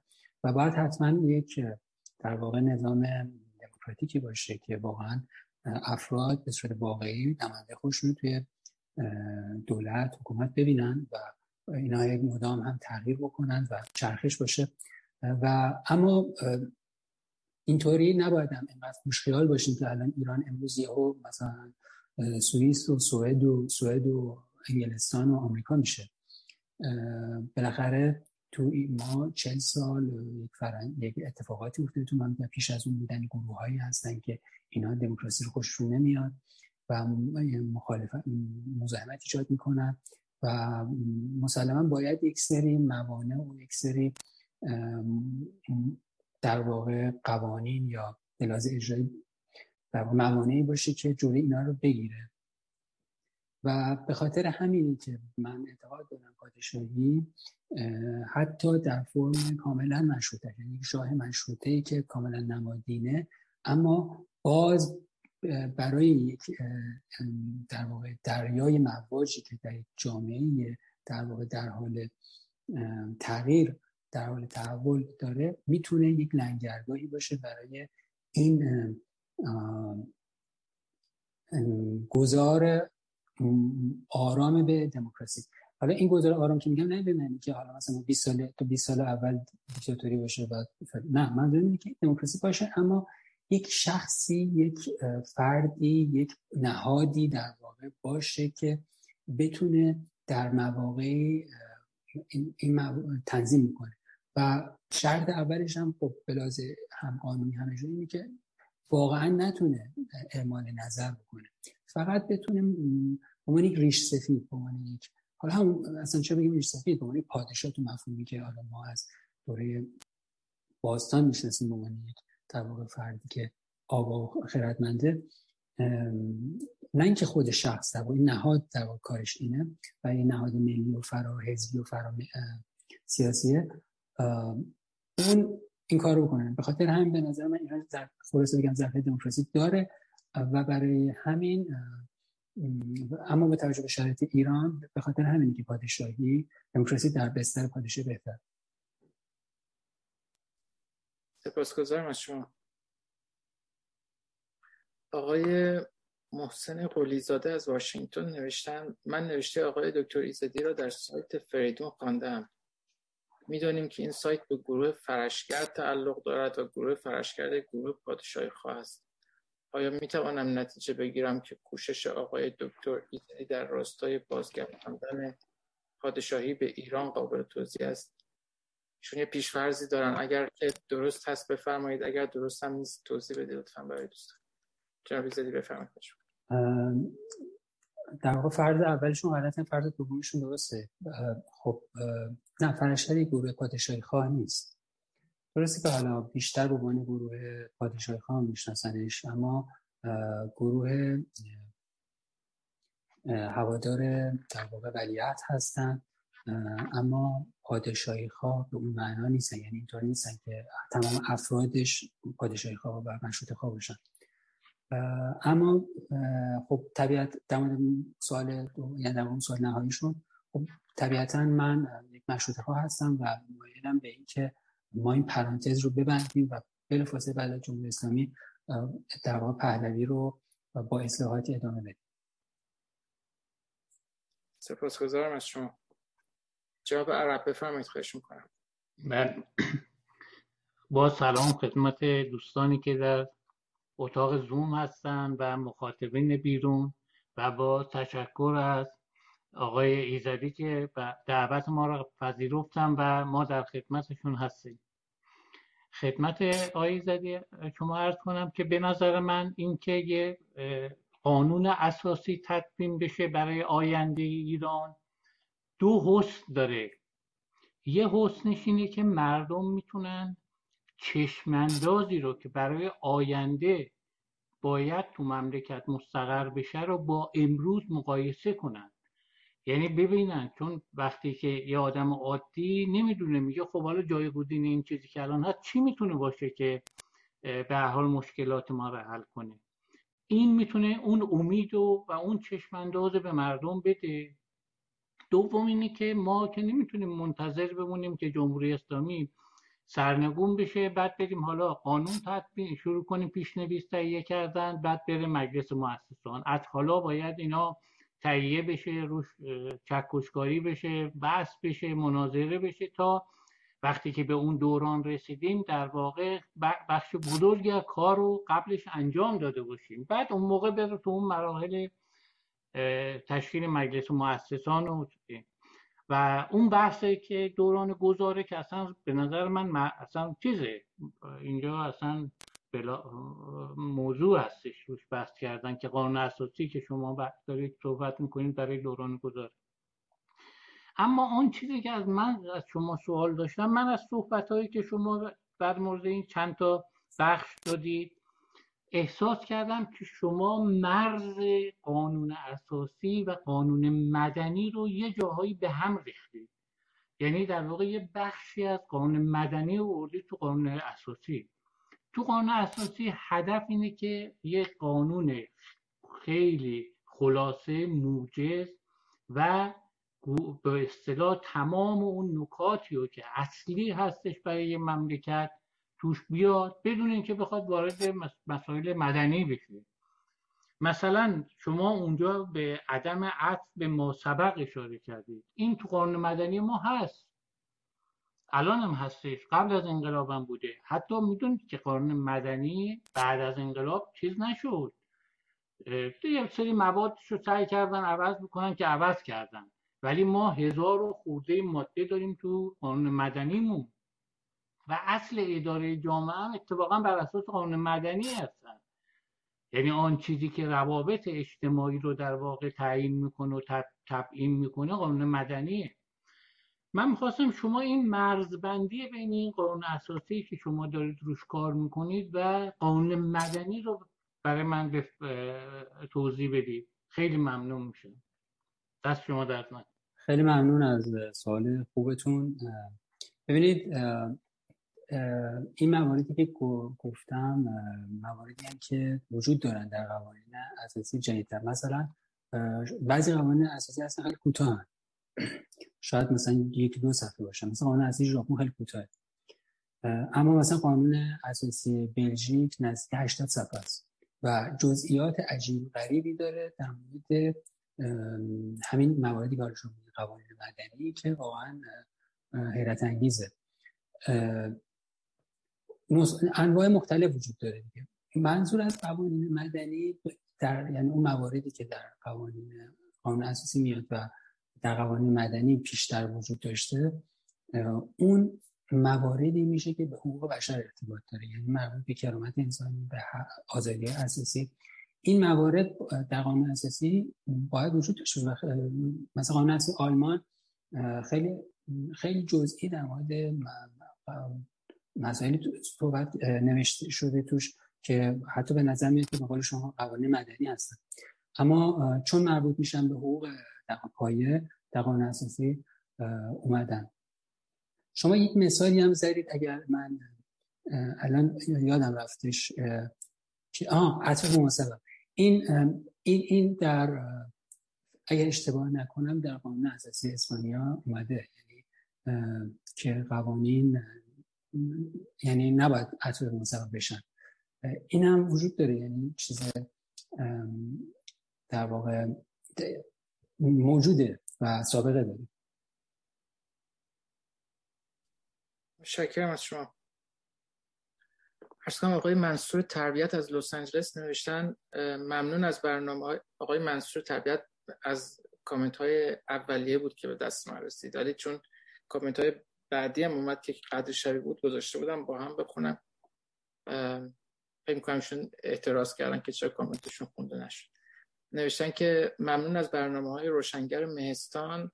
راستش من مدت هاست به این فکر کردم که در دوران گذار از رژیم اسلامی رژیم اسلامی فعلی به یک حاکمیت ملی دولت موقت بر اساس کدام یک از قوانین عمل خواهد کرد؟ می‌دانم که قوانین اساسی مختلفی به وسیله اشخاص مختلف تهیه و عرضه شده است. اما هیچ کدام اینها قابلیت به رأی گذاری را نداشته در نتیجه دو قانون اساسی مشروطه و رژیم اسلامی وجود دارند که به تصویر مردم رسیدند. یکی در بیش از 100 سال پیش و یکی هم کمتر از 50 سال پیش. پرسش من آن است که آیا در دوران گذار باید از یکی از این قانون ها استفاده کرد یا باید به قانون جدیدی تصویب نشده متوسل شد. بله خب این در واقعش مشابه بحث آقای دانشور یعنی مربوط به اون موضوع میشه. در من همونطور که توضیح بدم اینکه قانون در واقع قوانینی که بستر قانونی که وجود داشته باشه برای فردای انقلاب در واقع اون اونا رو کی باید انتخاب بکنه؟ و اونا چه کسانی باشن؟ و اون اون ترکیبی که وجود داره حالا شورای انقلاب شورای براندازی شورای گذار اسم مختلف گذاشتن گروه مختلف سیاسی مخالف جمهوری اسلامی. این باعث یک بحث طولانی میشه که من فکر می‌کنم در نهایت من خیلی خوشبین نیستم به اینکه موفق بشه و در اون شرایط من تصور می‌کنم که ما ناگزیریم که قانون اساسی مشروطه رو قانون اساسی مشروطه فعلی رو تا تشکیل در واقع مجلس مؤسسان و پس از اون مجلس پارلمان و انتخابات های حالا بستگی داره به نوع فرم حکومت چی باشه نوع نظام ایران چی باشه تا پیش از اون اینو داشته باشیم و بتونیم یک سری رو پیش ببریم. و حتی فراتر از این من می‌دونم مناقشه جو می‌کنیم من چیزی که میگم قطعا این نظر شخصی خودم از این بگم نظر حتی نظر حزب مطبوع من نیست. اینه که حتی در این دوره رضا پهلوی ولیعت به عنوان دوان و سلطنه در واقع در ایران باشن. بیشتر به خاطر اینکه به لحاظ سیاسی نظارتی داشته باشن بر نیروهای نظامی که بالاخره بحث امنیت و این چیزها خیلی مهمه بیشتر در مرزها. من فکر می‌کنم که حتی به من حتی به این هم اعتقاد تا زمانی که ایشون در مجلس شورای ملی در صورتی که مردم در نظام پادشاهی رای دادن بیان در شهادت بدن در در پارلمان سوگند یاد می‌کنن که تبدیل بشن به شاه. اما ایشون حتی در این مدت حتی می‌تونن این کار رو هم بکنن. این پیش چیزی که به نظر من طبق قانون اساسی مشروطه امکان پذیر هست. چه برسه در مورد قوانین در واقع مدنی و مربوط به تشکیل نهادهای انتخابی و اینا که کاملا در به نظر من قانون اساسی مشروطه فعلی هم این ظرفیتش وجود داره. آقای هوشنگ زاره از تهران نوشتن من فکر می‌کنم اگر ولایت فقیه و مذهب رسمی و ابتنای به شریعت را از قانون اساسی فعلی حذف کنیم این قانون از قانون اساسی مشروطه مترقی تر است. یک کامنت دادن نظرشون گفتن. اگر شما صحبتی دارید در این مورد. اون دو تا موردی که گفتن حذف کنید یه بار دیگه میگید میگن که ولایت فقیه مذهب رسمی و ابتنای به شریعت. اگر اینا حذف بشه در واقع قانون موجود از قانون مشروطه مترقی تر خب این شبیه این شبیه اون قانون اساسی که اون هیئت آقای کاتوزیان و در واقع صحابی و اینا اوایل نوشتن چون تو اون اوایل هم که یک کمیسیونی تشکیل شد توی کمیسیون که نه یک گروهی تشکیل شد در شورای انقلاب پیشنهاد دادن که و پیشنهادش از خمینی گرفتن در واقع تاییدش از خمینی گرفتن که یک قانون اساسی پیشنویسی بنویسن. خب اون قانون اساسی رو بر سه جمهوری فرانسه نوشتن و اصل اولش هم متنش موجوده تو اینترنت. اصل اولش میگه که خب مردم در دوازده فروردین انقدر رأی دادن 90 فلان و بر اساس اون به جمهوری اسلامی رأی دادن. و شما و و و و حالا ادامه داده.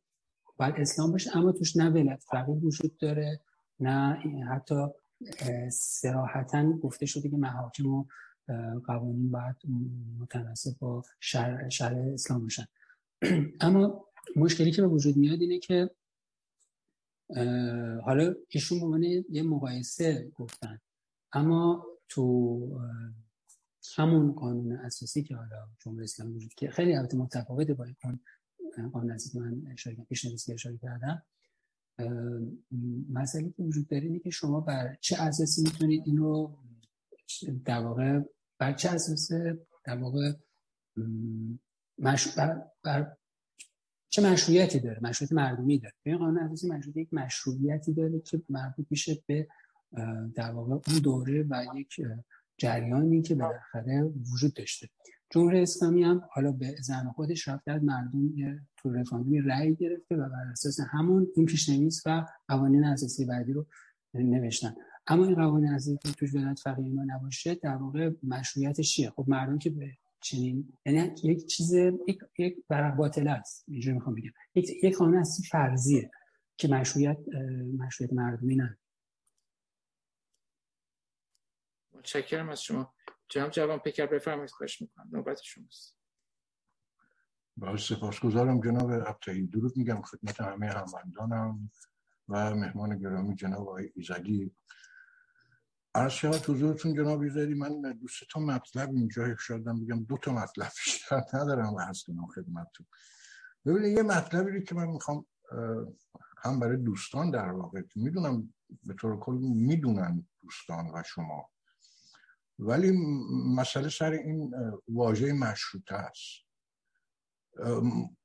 که خودش یکی از اجزای همین عدم اشتراک زبانی ما ایرانی ها در این اپوزیسیون و حتی در داخل کشور. شما می‌دونید در دورانی که در انگلیس اون قضایی پیش اومد که کرامول قضیه جمهوری رو می‌خواست علم کنه و بعد شکست خود توی پارلمان و بعد پادشاهی در واقع مستحکم شد. جنبش چارتیست ها وجود اومد. بودن به نام چارتیست. یک چارتی رو تهیه کردن. که حالا که شاه اینجا مستقر شد حکومتش قدرت این شاه به این موادی که در این چارت پیاده شده مشروط بشه یعنی معطوف بشه بود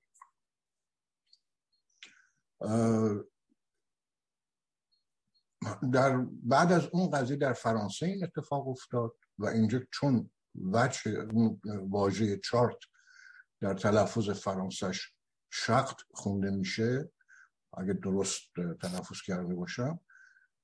در عثمانی زمانی که سلطان حمید دوم سلطان حمید قانونی در به اصطلاح می‌خواست همین قضیه رو پیش کشیدن اطرافیان اون این واژه رو به همون واژه شرط عربی تلفظ کرد و گفت خب آره شرط خیلی خوبه. ما این واژه رو در واقع با یک تسامح آوردیم تو ادبیات سیاسی خودمون به نام مشروطه مطرح کردیم. در صورتی که اصل مسئله سر پارلمانتاریزم. یعنی اگر شما میگید فرض کنید ما چند بعد از یعنی در دوران دموکراسی در دو مدرنیته و پیدایش دموکراسی مدرن دو نوع دموکراسی ما الان در جهان دموکراسی مدرن. یکی دموکراسی پادشاهی پارلمانیه یکی جمهوری پارلمان ما اگر به جای واژه مشروطه از همین پارلمانی استفاده بکنیم که این هر دوتا منوط میشه به حکومت های دو ریاستی یعنی اون شخص اول که حالا یا رئیس جمهوره یا پادشاهه این فاقد مقام اجراییه یک مقام تشریفاتیه و اون دولت و قوه مجریه رو صدر اعظم یا نخست وزیر به عهده داره. اتفاقا تو همین مهستان ما سندی رو بر همین مبنا در موردش بحث کردیم و تصویرم کردیم به اتفاق آرای دوستان. هموندان به نام میثاق ملی برای جلوگیری از تولید استبداد. و در اون سند پیشنهاد کردیم که حکومت بعدی ایران باید دو ریاستی باشه.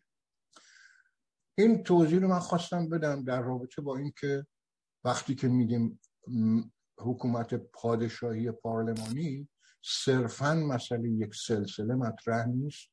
و همونطور که خود شما فرمودین این قانون قانون سلسله پهلوی نیست در سلسله قاجاریه به تصویر پادشاه قاجار رسید.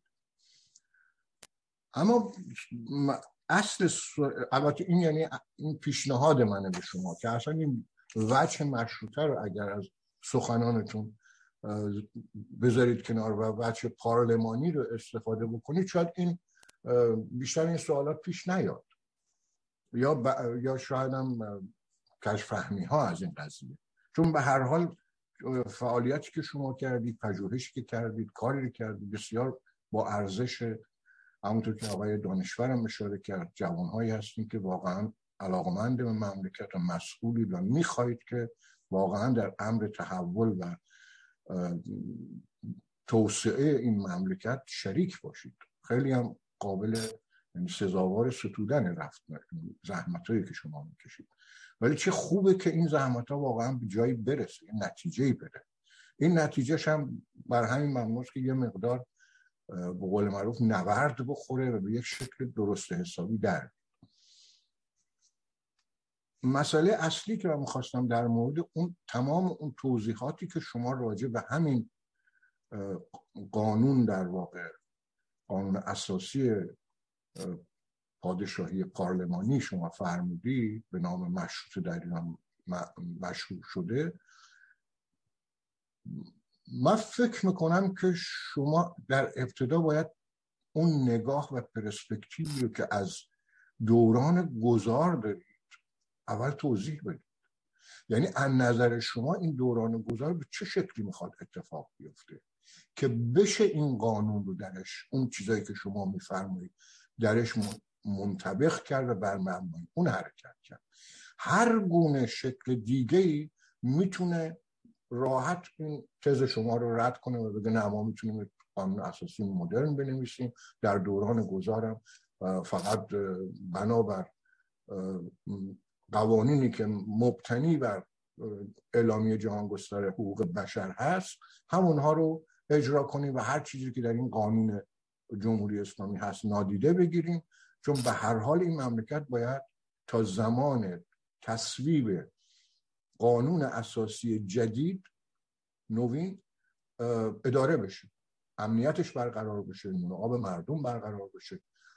در نتیجه به قانون نیازه بدون قانون نمیشه مملکتی در حتی به صورت موقت.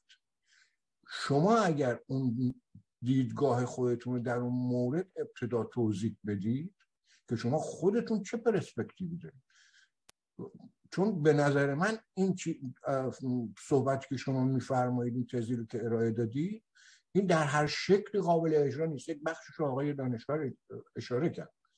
در هر بخشی در هر در واقع پلنی برای تغییر رژیم این پاسخگو نیست.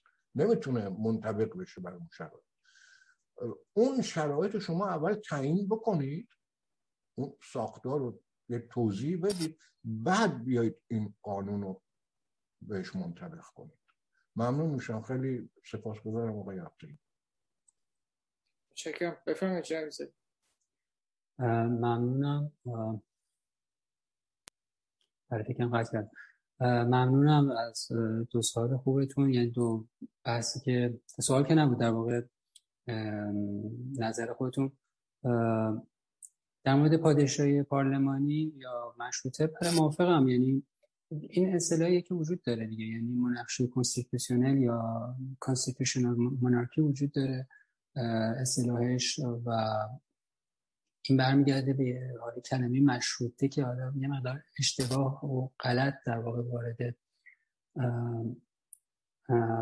فارسی شده. چون الان عرب ها دستوری میگن در واقع میگن ملک دستوری یعنی پادشاه مشروط و حتی مثلا آخونزاده کلمه قونستیتوسی رو استفاده می‌کرد یعنی مدل عربی کلمه فرانسوی شد اون یه مقدار کلمه معرخ خیلی عربی و یه مقدار آرکایک و خیلی اینجوریه. قبول دارم. ولی خب چه چیزی میشه گذاشت که در واقع قابل فهم هم باشه؟ مثلا آقای چنگیز پهلوان گذاشتن قانون سالاری مثلا پادشاهی قانون سالار. من حالا تو موارد دیگه ای رو که حالا یادم میاد الان یادم نمیاد ولی مثلا آقای چنگیز پهلوان این رو گذاشته بوده من یادم حالا یه بحث زبانی. اما قبول دارم که پادشاهی پارلمانی کلمه قابل فهمتری. در مورد سوال دومتون که خب دوباره سومین باری که در واقع این موضوع مطرح میشه ببینید من گفتم به نظر من من مانی مشروطه ها معتقدم که ببین همونطور که شما اشاره کردید به کامنولس کرامول کامنولس انگلستان که کرامول بود بعد از اون اتفاقی که افتاد چی بود؟ یعنی انگار که در واقع هیچ اتفاقی نیفتاده. یک رستوراسیون اتفاق افتاد یک احیا اتفاق افتاد و سلطنت برگشت. و حالا قوانین تغییر کردن تو می‌دونیم همون جریاناتی رو که وجود داشتن که اتفاقا توماس هابز مهمترین کتاباش رو در تو همین دوره ای نوشت که بعد از این اتفاقات بود که خیلی هم تاثیرگذار بود تو در شکلی دولت مدرن. ولی اینطوری بودش که وقتی که جمهوری کرامول از بین رفت در واقع اون کامندنس انگلستان از بین چیز شد شکست خورد در واقع شاه برگشت. یعنی اون شاه جدید برگشت. و این این چیزی که اتفاق افتاد. در اسپانیا در دهه این اتفاق افتاد. حالا اسپانیا متفاوت بود بخاطر اینکه رژیم فرانکو یک رژیم بینابینی بود نه جمهوری بود. ولی حتی رژیم فرانکو هم جمهوری دوم بود در در واقع رژیم متفاوت اما پیش از اون هم اسپانیا تجربه جمهوری رو داشت. اما منظورم اینه که من موانع مشروط خواه دوره گذار رو به اون شکلی که بعضی دوستان حالا جای دیگه مطرح میشه نمی‌بینم. مثلا مثلا شورای گذار مثلا یه جور دیگه می‌بینه. من من اینطوری نمی‌بینم.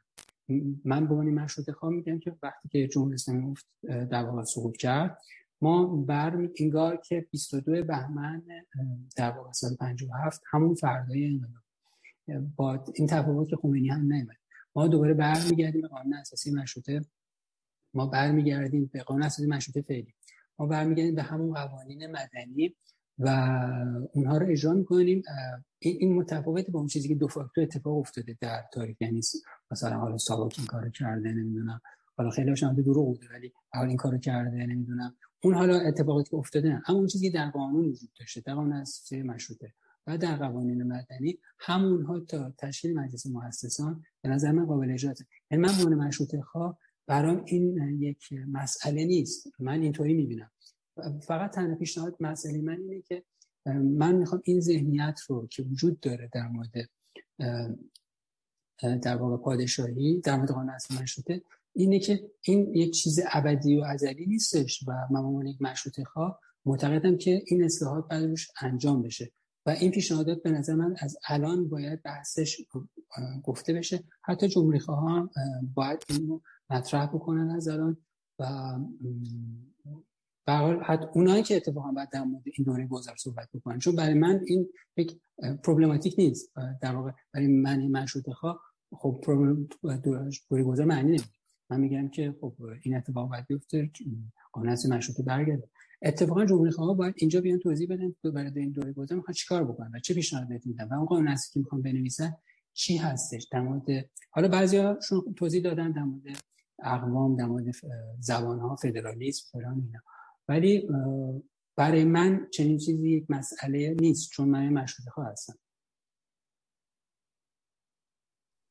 شکرم از شما. جناب جوان فکر بفهمید خوش می‌کنم نوبت من مهلت کوتاه گرفتم. عضو می‌خوام از بقیه ارمندانم ببینید جناب ایزدی اون توضیح که راجع به کرامول خب می‌دونید اون چارت اصلا من فراموش کردم اینو بگم. اون چارت همون هسته اصلی قانون اساسی انگلیسه. یعنی قانون اساسی که نوشته نشده در واقع انگلیس بر مبنای اون چارت عمل می‌کنه هنوز. ولی بحث من اونجا فقط مسئله این بود. ببینید اشکالی هم که پیش اومد در رابطه مشروطه مسئله مشروعه بود که پیش اومد. و ما می‌دونیم که انقلاب 57 در واقع همون انقلاب مشروعه علیه مشروطه بود.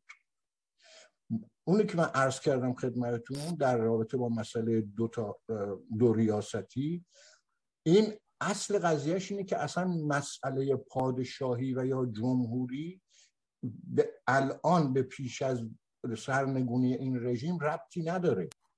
این محول میشه به بعد از تعیین تبیین قانون اساسی و بعد رفراندومی که برای شکل حکومت مردم درش شکل شما مشروط خواهی منم مشروط خواهم ولی من جمهوری مشروطه رو می‌خوام. شما پادشاهی مشروطه می‌خواید. من هر دوتاشم برام هیچ فرقی نمی‌کنه. چون اون چیزی که برای من مهمه جمهوریت که با در درون این سیستم وجود داشته باشه. حالا در خود قانون اساسی مشروطه متمم 90 به 91 وقتی نوشته شد این وجه بهش اضافه شد که این متمم غیر قابل تغییر و حذفه. و رضا شاه و شاه می‌تونستن این متمم رو حذفش کنن. چرا نکردن؟ چون غیر قابل تغییره. شما اگه بخواید بر مبنای خود اون قانون عمل کنید اجازه ندارید اون چیزا رو حذف کنید. اگر هم قراری که یک قانون بنویسین خب چون یه قانون جدید نو ننویسین خیلی ممنون آقای بله ببینید چند تا موضوع خیلی مهم مطرحه ببینید انگلستان اینطوری نبودش که وقتی که جم... اینا منتظر بشن که ما اول یک سری یک قوانین جدید بیاریم بعد شاه رو بیاریم بزنیم رو تخت نه اینطوری نبودش. این کاملا اون کاملا اون سیستم برگشت و اتفاقات بعدی که در بعد از تو انگلستان که اتفاقات خیلی دوره دوره مهمی هم هست در انگلستان تا یک قرن بعد بعد از اون اتفاق افتاد. یعنی عصر رو پذیرفته بود. در مورد اینکه این موضوع تغییر قانون اساسی ببینید قانون اساسی توی اصل هفتم فکر می‌کنم میگه اصل مشروطیت تعطیل برداری است اما در اصل الهاقی که توی سال 1328 مطرح شد گفت اصلا برای همین اصلا یه مجلس مؤسسان تشکیل شد در دوران شاه فقید. که قانون اساسی رو تغییر بده. حالا دلیل هم داشت به خاطر اینکه توی مثلا ده سال نزدیک 7 8 تا دولت سقوط کرده بود و کشور خیلی بی‌ثبات تو 1328 و حالا ترورهای حزب توده و این چیزا. اما در سال 1328 شما اگه اصل الهاقی رو نگاه بکنید نوشته با وقتی دو سوم نمایندگان در مجلس رأی بدن به تغییر قانون اساسی و شاه اون رو تایید بکنه یک مجلس مؤسسان تشکیل میشه که موارد اصلاح می‌کنه. فقط دو تا چیز غیر قابل تغییره. یکی مذهب کشور اونو بخاطر اینکه خب مذهبی ها و آخونده ناراحت نشن. و یکی هم اصل سلطنت. یعنی کشور سلطنت میشه و حالا یه نکته رو بگم. در اصل 89 قانون اساسی فرانسه همین الان که امروز انتخاباته. شما الان اگه برید نگاه بکنید شما این بحثی که بین ماین لوپن و مکرون هم اتفاق افتاده. شما برید نگاه کنید خط آخر توی اون اصل نوشته همه چیز قابل تغییر تو قانون اساسی که حالا روند و پروسش رو نوشته بجز اصل جمهوریت نمی‌تونه فرانسه کشور غیر جمهوری بشه. یعنی اگه بخواد غیر جمهوری بشه بعد مردم بیان تو خیابونی انقلاب بکنن رژیم برگردونن مثلا دوباره که هم چیزی حالت نمیفته نمیفته ولی تنها اصلی رو که تغییر غیر قابل تغییر در قانون اساسی فرانسه جمهوری بودن این کشور. این این چیزی که در انگلستان وجود شما الان در انگلستان زیر سوال بردن یعنی زیر سوال بردن نبود که بیانش بکنید که اقدام بکنید علیه سلطنت یک کار غیرقانونی. یه چیزی که حتی در چندین بارم تو پارلمان مطرح شد. می‌خوام بگم این اینا چیزایی که وجود داره در قوانین اساسی همین کشور اروپایی. و در نه قابل تغییر این مواردی که گفتم خیلی خیلی ساده قابل تغییر و تنها فقط اصل مشروطیت غیر قابل تغییر در واقع قابل تغییری که در مورد اون هم میشه تفسیر که این اصل مشروطیت چی هست متشکرم از شما. ارز کنم که چیزی شبیه به همین صحبتی که آقای جوان پکر داشتن اگه من درست متوجه شده باشم فرمایششون رو یکی از مخاطبان نوشتن که این آخرین پیامی که به دست من رسیده ولی زودتر میخورمش فکر کنم ربط داره. نوشتن که آقای فرامرز خشکیش از مونیخ. به نظر من اگر در قانون اساسی مشروطه دست ببرید آن را از قانون بودن انداخته اید. و در آن صورت شاهزاده رضا پهلوی هم نخواهد بر اساس آن قانون به عنوان ولیعهد سابق به سلطنت برسد. تنها در صورتی که قانون اساسی مشروطه به طور کامل اجرا شود ایشان پادشاه ایران خواهند بود. فکر کنم صحبت آقای جوان هم به نوعی به این اشاره داشت که اگر ما این متن رو اصلاح کنیم چون که در متمم در پایان متمم قانون اساسی میگه که غیر خود متمم غیر قابل اصلاح است غیر قابل تغییر است. اون تغییر باعث میشه که کلا قانونیت این نوشته زیر سوال بره. نمی‌دونم درسته یا نیست و شما چی میفرمایید نه درست نیست. به این دلیل که ببینید در این اتفاق بارها افتاده. یعنی در ژاپن این اتفاق افتاده. قانون اساسی رو دوباره نوشتن بر اساس قانون اساسی قدیمی. در اسپانیا این اتفاق افتاده و در خود مشروط هم اتفاق افتاده. وقتی که مجلس مؤسسان تشکیل میشه در دوره رضاخان سردار سپه هنوز شاه نشده بوده در واقع چند تا مورد رو تغییر میدن که تو متمم اومده. در واقع یکیش اینه که سلسله رو تغییر میدن یعنی اینکه میگه اولاد ذکور در واقع پهلوی باید می‌تونه شاه بشه. و در, در همون چارچوب قانون اساسی شده در واقع یک خاندان یک سلسله عوض شد. چه برسه به که در واقع بشه تغییر داره حتی با اصلاح قانون اساسی حتی به شکل کاملا یعنی بازنگری خیلی کامل و اساسی. باز هم وقتی که اون اصول اصلی در واقع حفظ بشن و مبنا و البته باید ارجاع داده بشه به اون قانون اساسی 1907 و 6 نه اینا, اینا چیزای حقوقیه که خیلی مشکل نیست یعنی حقوقدانه می‌دونن این روند. چکرم از شما. درک من این هست که حتی بر اساس فرمایش شما حتی اگر که برگردیم به پرسیدنسی که در خودمون در ایران داریم اون در واقع نحوهی که تفسیر و تعبیل شده این قانون و بر پایش عمل شده حتی تغییر بزرگتر هم در اون قانون اتفاق افتاده و همچنان قانونی مونده و اون هم تغییر سلسله بود. متشکرم. آقای محسن دولو قاجار از مونیخ. نشان من فکر می‌کنم به طور جدی باید به این مسئله قانون اندیشید. تصور من آن است که مثلا اگر جمهوری خواهان برنده شوند و جای حکومت اسلامی بشینند محال است که اجازه دهند قانون مشروطه با هر گونه جرح و تعدیلی مورد استفاده قرار گیرد. پادشاهی خواهان البته با دکتر ایزدی موافق خواهند بود. پرسش من از مهستانیان است. اگر آنها برنده شوند در این مورد چه خواهند کرد؟ خب این پرسش از دوستان مهستان بود. اگر که پاسخی دارن دوستان نوبت بگیرن من نوبت میدم. ولی یه پرسش دیگر که از یک کامنت دیگه که راجع به فرمایش جناب ایزدی است. الف مجنون از مشهد. نوشتن راستش من دلم برای آن دولت موقتی که قرار است جانشین حکومت فعلی شود میسوزد. چون نمی‌بینم که اپوزیسیون خارج کشور بتواند تشکیلاتی گسترده را به وجود آید و نمی‌دونم شاید من اینجا اشتباه کنم و انقلاب آینده را مدیریت کند. پس تنها گزینه آن است که هر کس بازی را برد قانون را هم انتخاب خواهد کرد و خواهد نوشت. مشکل ما و خوشبختی حکومت وجود اغتشاش در اپوزیسیون است. جناب ایزدی بفرمایید. البته اون کامنت قبلی هم و پرسشی که از مهستان کردن اگر در اون مورد هم فرمایش دارین بفرمایید. خواهش نه در مورد پرسش دوستان مهستان نه نظری ندارم.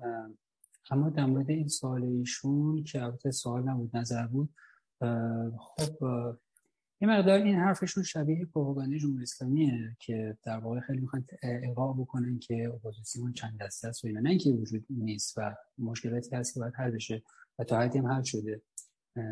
یه زمانی بودش که یه مثلا واقعا هر کسی برای خودش بود و اختلافات خیلی زیاد بود. الان افراد میان به روی هم دیگه حداقل مناظره می‌کنن. و فکر می‌کنم دیگه همه سر یک سری اصول موافقن مثلا اینکه سر اینکه شکل نظام رو مردم انتخاب بکنن سر اینکه کشور باید چجوری اداره بشه سکولاریسم دموکراسی اینا فکر می‌کنم که توافقات زیادی وجود داره. و جمهوری شما الان نگاه بکنید از سال 95 به این ور تا الان چقدر فضای سیاسی تغییر کرده و چقدر الان اپوزیسیون در واقع دست بالاتر داره و اتفاقا در گفتمان در تغییر این شرایط اپوزیسیون در گفتمان سازیش خیلی نقش داشته. و یعنی من فکر می‌کنم یعنی اینطوری نیستش که ایشون میگن. حالا اگه خیلی صادقانه در حرفشون رو تفسیرم بکنیم به نظر من نه. ما در جای خوبی هستیم. و فکر نمی کنم که این مسئله مشکل الان ایران باشه. الان مسئله اصلی اینه که جمهوری اسلامی به شدت سرکوب می‌کنه و هنوز نتونستیم به یک مکانیزمی برسیم که بتونیم این نیروی سرکوب رو تضعیف بکنیم و یک تحرکی در داخل وجود بیاد بعدش هم انقلاب کلا کار راحتی نیستش. اینجوری فکر کنم مثلا ما الان تصمیم بگیریم انقلاب بشه. هیچ جای دنیا انقلاب ساده نبود. مگر اینکه اون حکومت یا نخواد بکشه یا اینکه یک جنگی چیزی بشه. ولی اینکه این حکومت صفر جای خودش نشسته و آدم ها رو می‌کشه کار ساده ای نیستش. و من فکر می‌کنم که اپوزیسیون در وضعیت خوبی است در تمام گروهش سپاسگزارم. جناب دانشور بفرمایید. خوش می‌کنم. نوبت خیلی من خیلی ممنون. آخر شروع می‌کنم. دوستان نکته مهم نظر اومد که توضیح بدم. یک بین یک بیننده از همشهری من از مشهد سوالی کرده بود که ها یک یک جمله رو گفته گفته هر کسی بازی را برد قانون را هم خواهد نوشت. به نظر من ایشون تفکر اقتدارگرایی رو به فشرده ترین شکل ممکنش بیان می‌کنه. بحث ایشون دیگه ربطی به دموکراسی نداره. یعنی هر کی قدرت رو گرفت زور و زد مثلا انقلاب کرد انقلاب رهبری کرد کودتا کرد خودش قانون می‌نویسه. بحث درستی و ربطی به بحث‌های مربوط دموکراسی نداره. بنابراین پاسخش در واقع جاش خود ایشون می‌تونه بده هیچ کسی نمی‌تونه اما این سوال مربوط به این که از مهستان سوال شد که اگر شما برنده شدید شما چه خواهید کرد؟ چون مهستان یه جریان یک مثل یک حزب همگون نیست می‌تونه پاسخ مختلفی داشته باشه. من به زعم خودم پاسخ خودمو میدم. عنوان یه آدم سکولار و دموکرات. این که میگی اگر برنده شدی شما چه کار می‌کنی؟ باید بفهمیم اولا معنی برنده شدن در چی و در کجاست. چی چی چی رو برنده شدیم و در کجا؟ شما در دوران گذار برنده نمیشه که. شما در دوران گذار دورانی که قانون اساسی رو تدوین کنی می‌خوای آزادی فردی برقرار کنی که بشه انتخابات دموکراتیک انجام شد که بشه بعد از انتخاب انتخابات دموکراتیک بشه مجلس ملی یا پارلمان تشکیل داد که بشه از توی پارلمان اون وقت برنده های اصلی دولت رو تشکیل بدن خب وقتی که اگر پس یک چنین پروسه ای داره در اون آخر پروسه است که تشکیل میدن. بنابراین ما به عنوان میستان هرگز برنده هیچ چیزی نخواهیم به نظر من. اما دوست نکته مجبورم بگم. یکی فرمایش آقای ایزدی بود در مورد حرفای من که گفتن که که حرف درستی هم بودشون گفتن. شما نمی‌تونید پاسخشون به من این بود که شما نمی‌تونید کسی رو بدون داشتن قانون بازداشت کنید. کاملا درسته و من نگفتم که بحث من این بود که رهبران اصلی کسایی که احتمال بسیار زیاد به این میده که دست به جنایت زده باشن. اینا رو می‌تونی بدی تحویل دادگاه بینالمللی کما اینکه الان یکشون تو سوئد تو دادگاه بینالمللیه خیلی هم اتفاق افتاد تو دادگاه لایه اومدن رهبران آفریقایی و فلان آدمکشایی بودن رئیس جمهور بودن اومدن رو این این عملیه. در مورد بقیهشون من نگم دستگیر بشن من با همیشه صحبت کردم که اینا باید حاضر غایب بشن. به خاطر اینکه اینا نرن زیر زمین و مقاومت زیر زمین ایجاد نکنن. به نوعی. مثلا این حاضر غایب میشه با دادن حقوق بهشون صورت بگیره چون اینا خانواده دارن باید زندگی کنن. اینا همه شرایطی که ما رو وادار می‌کنه که اجتناب کنیم از به وجود اومدن بی‌نظمی در جامعه و عدم امنیت. این یه نکته. بعد نکته بعدی این است که به آقای فارسی به چیزی گفته که من دوست دارم تحسیش کنم به نظر من. ایشون گفتن نمایندگان مردم در مجلس مؤسسان میشونن. هدف مجلس مؤسسان با انتخابات مردم به دست نمیاد. انتخابات در دموکراسی ها یعنی تعیین ایدئولوژی برنده.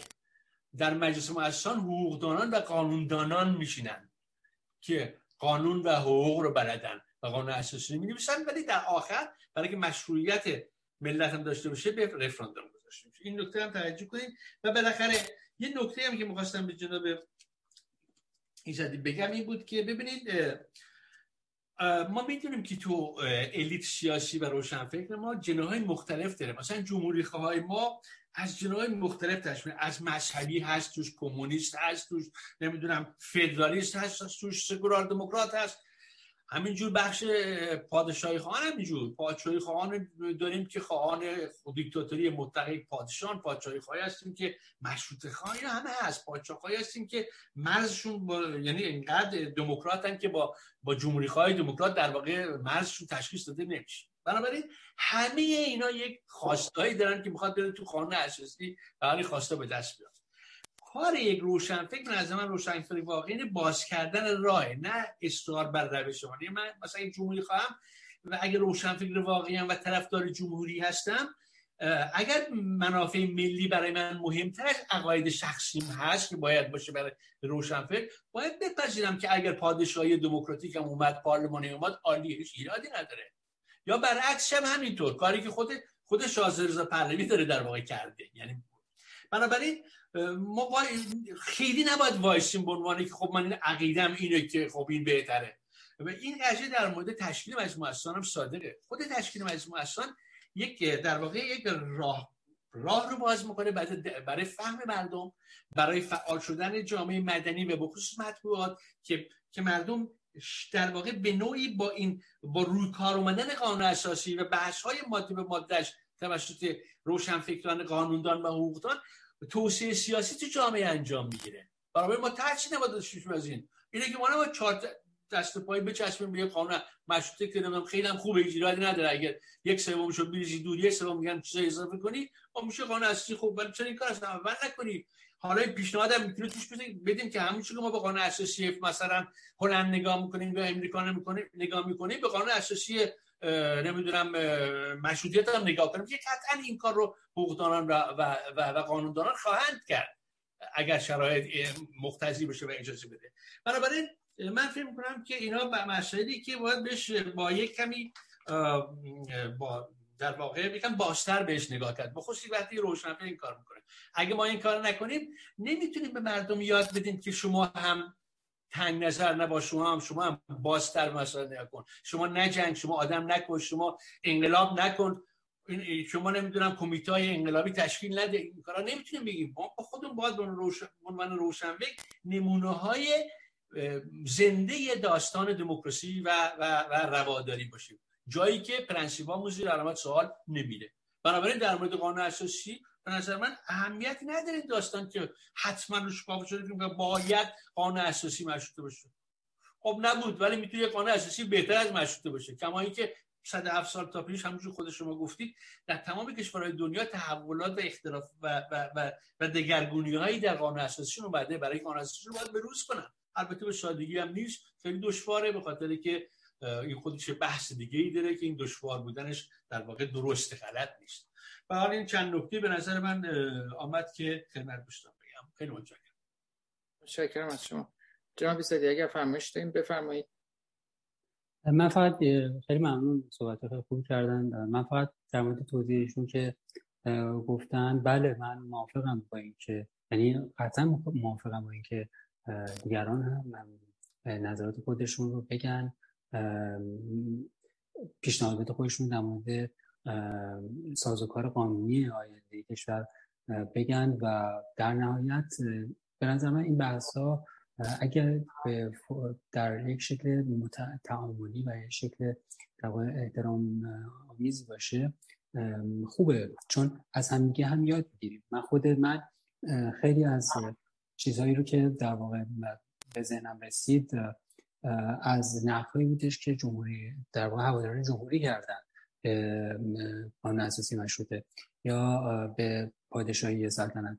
یا مواردی هستش که خود قانون در مشروط های پادشاهی هم به فرم بلاز قانونی از جمهوری ها گرفتند و و متقابلش هم بوده. خب خیلی از در واقع جمهوری هایی که حالا جمهوری کلاسیک هستن از مشروطه های قدیمی تر گرفتن اما برعکس هم بوده.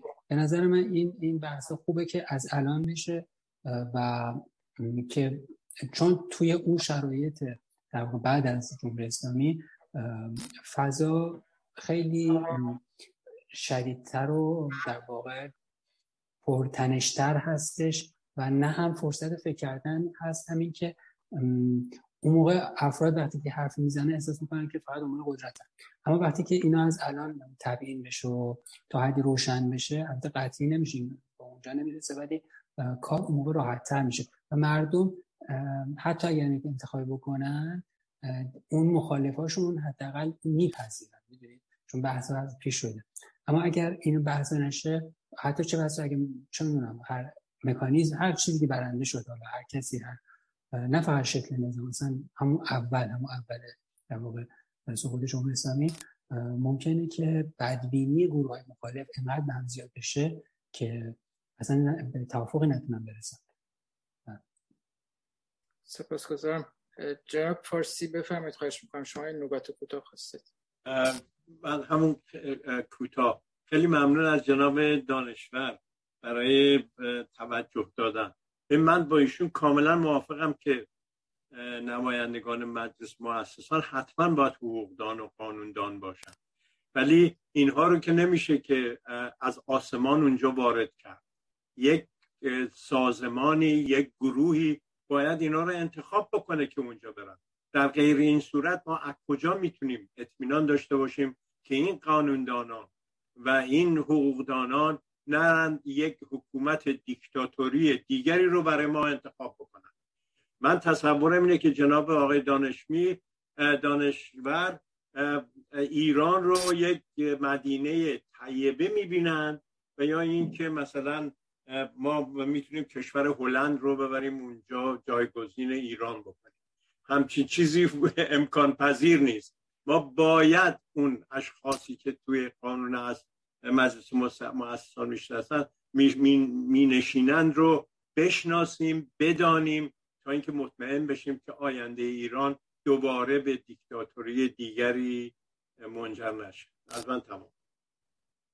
سپاسگزارم از شما. ارز کنم آقای دانشور باز نوبت گرفتن ولی اگر اجازه بدین چون که فوری حالت پینگ پونگی نشه و دو نفر نشه من, من یه کامنت خودم اضافه کنم اینجا. پرسیدن از مهستان که پاسخ چیست؟ من می‌خواستم یادآوری کنم که مهستان یک سندی داره که توقعات خودش رو از قانون اساسی گفته. ولی دقیقا نمیگه که اون قانون اساسی چگونه و به چه روشی باید نوشته بشه. تو صحبت های آقای ایزدی یک روش رو معرفی می‌کنن که ما یک سند داریم و که قانون اساسی کشورمون بوده و میایم بر اساس اون کار می‌کنیم و می‌رسیم به قانون مد نظرمون که سکولار دموکرات هست.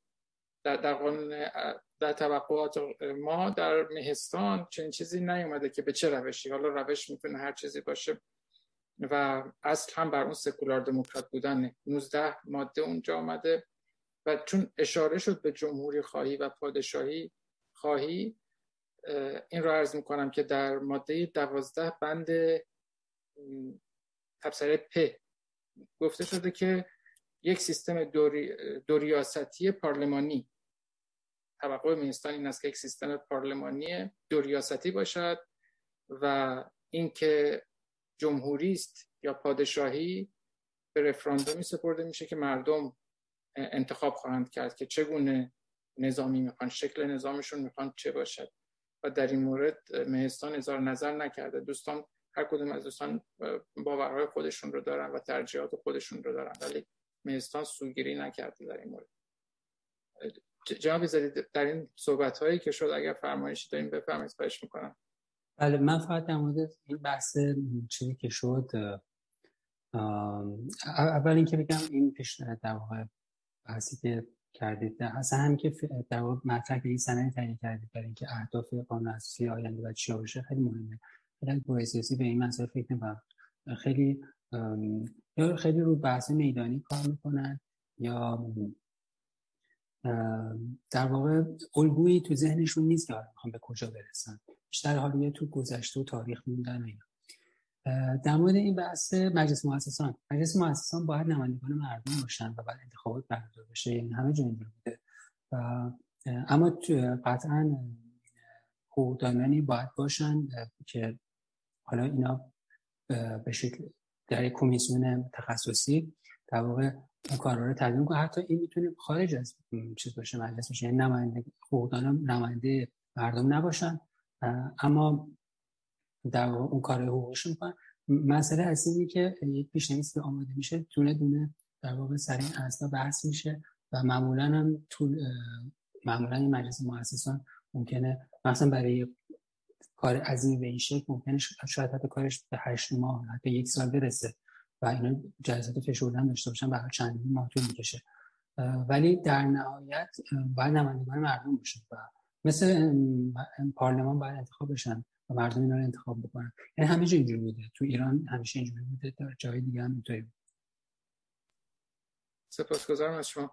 جناب دانشور نوبت کوتاهی که خواسته بودید بفرمایید خواهش آره متاسفانه حالا چون جناب ایزانی وارد بحث شدن من خیلی کوتاه میگم چون بحث طولانیه برمیگرده به قانون و قدرت رابطه قدرت و قانون در دموکراسی. اگر این رابطه رو بشکافیم بعد به, این به نظر من به این امر می‌رسیم که انتخابات دیگه امر سیاسیه. ولی قانون اینطوری نیست. قانون هم دو جنبه داره. هم جنبه تکوین قانونه که منشأش قدرت مردمه یعنی می‌تونه در واقع انتخابی بشه بشه قوانینی که تو مجلس میاد.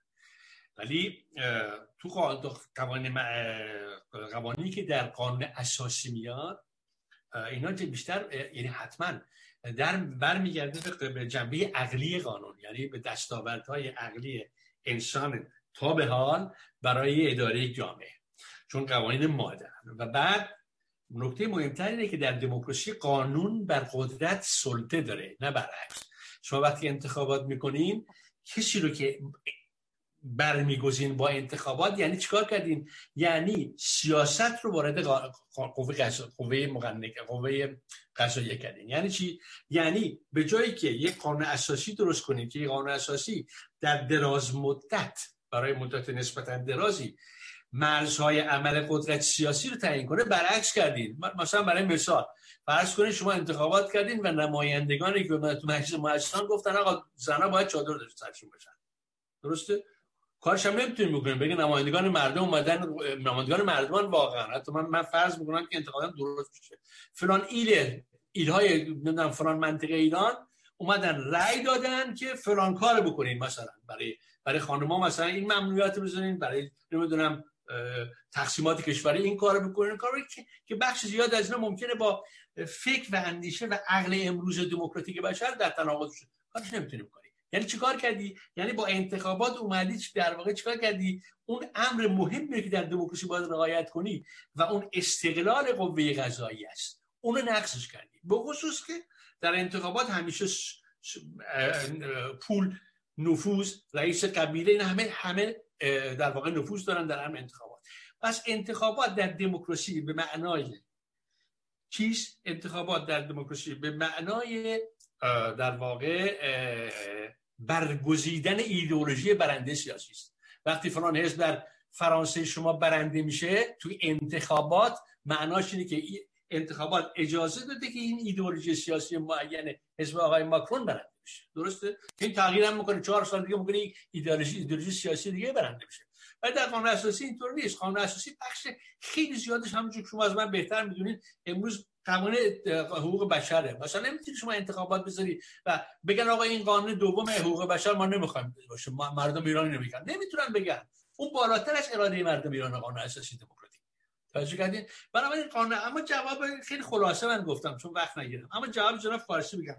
بله اینا از اینا از آسمون حتما نمیان این حقوقدان و, و قانوندانان. این حقوقدانان و قانوندانان ثمره پیشرفت اندیشه روشنفکری ایران تو زمینه حقوق و قانون درسته؟ همینجور که رهبرانی که من این حکومت بندازن که منتخب مردم نیستن از آسمان هم نمیدن یه عده که من اومدن بنابر وظایف معین وجدان انسانشون می‌خوان یه تحولات در جهان. من و شما که جستیم کسی ما پول که نیده ما خودمون دوست داریم برای میهمون یه کار می‌کنیم. ولی ولی بحث اینه که قانون اساسی فرق می‌کنه با انتخابات به مجلس نمی‌دونم برای مجلس یا برای پارلمان یا برای جای دیگه. من همینقدر خلاصه می‌تونم بگم چون در واقع وقت بیشتری لازم داره برای این توضیح بشه من این دکترم بگم. اینطوری هم نبوده. انتخابات آمریکا قانون اساسی آمریکا رو انتخابات تعیین نکرده. قانون اساسی ایران رو انتخابات تعیین نکرده. قانون اساسی هلند یه نفر نوشته. زیر زیر البته زیر دست سی تا قانوندان دیگه بودن. قانون های اساسی آلمان همینطور. خیلی بیشتر بیشتر کشورهای آفریقا آمریکای لاتین قانون اساسی رو قانون اساسی آمریکا کپی کردن. قانون اساسی فیلیپین از قانون اساسی آمریکا کپی میشه. همچنین چیزی نیست. در اکثر موارد داستان اتفاقا اینطوریه که اندیشه حقوقدانان و قانوندانان در تدوین قانون اساسی نقش درجه اول داره. بس.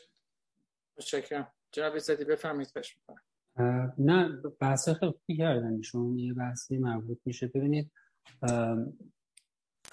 بله تو سیاست مسئله اراده مطلوب قدرت به وجود میاد و قانون اساسی و کلا قانون باید فرای باشه. و بهترین قانون قوانینی که در واقع قضات نوشتن و حقوقدانا نوشتن.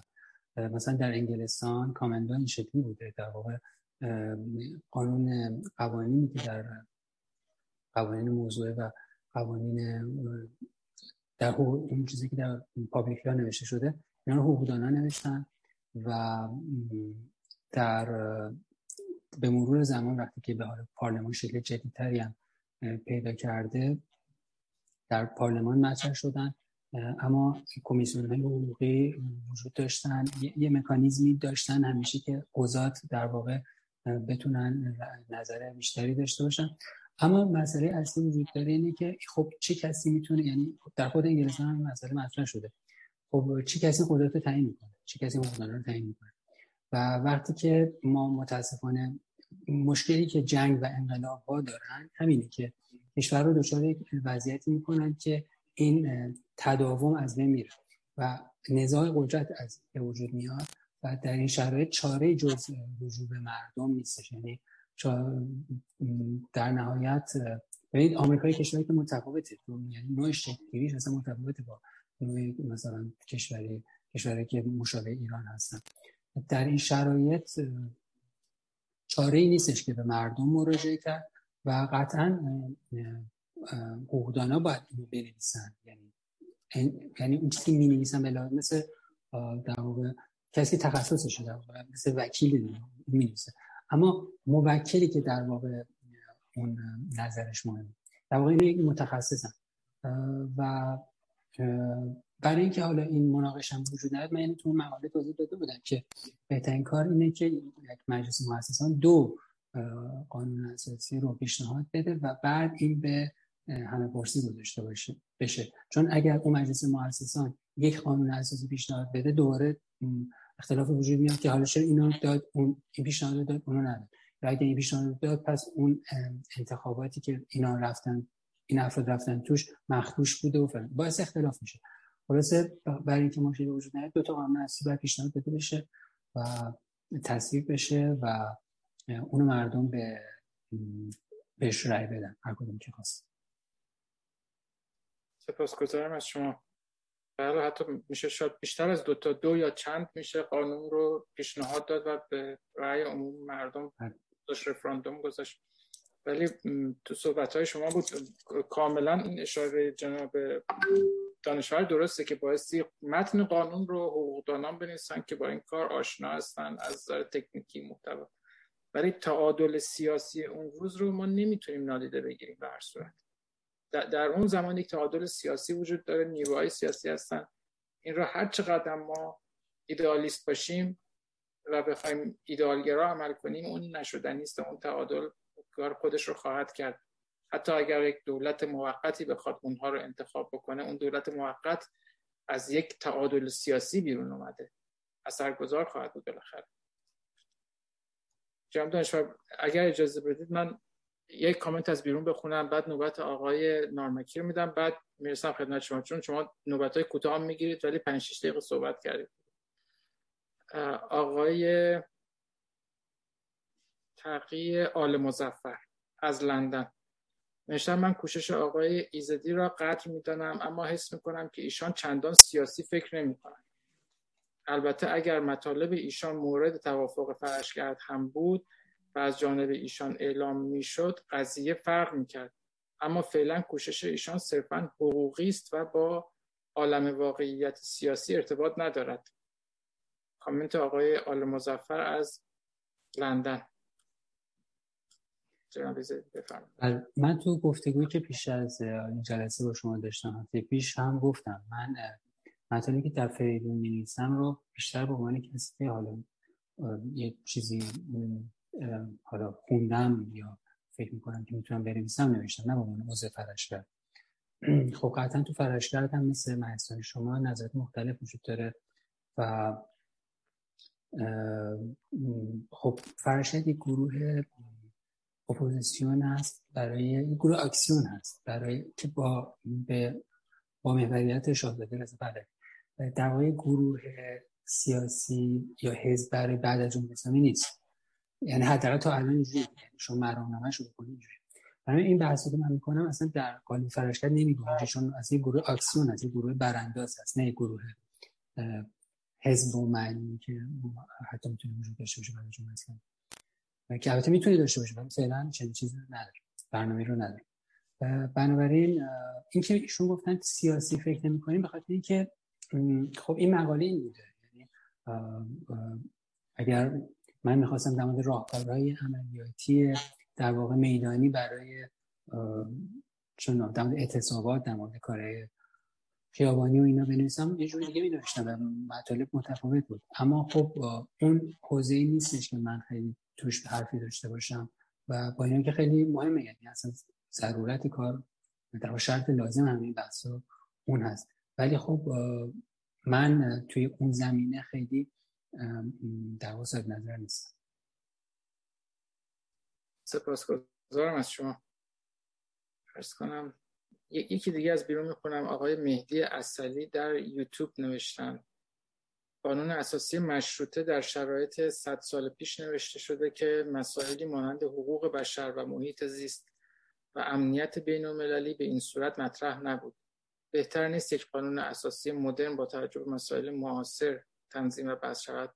حتی راجع مسئله زیاد صحبت شد. اگر فکر می‌کنید توضیح بیشتری لازم است بفرمایید. خب لزوم هم مقاله که نوشتم همین چیزا بود دیگه. حالا تو بخش بخش بعدی که حالا مربوط میشه به احتمالا مسائل کشوری و المللی و اینا توضیح خواهم داد خواهم نوشت. متشکرم. جناب نرمکی بفرمایید. خواهش می‌کنم. نوبت شماست. خیلی ممنونم.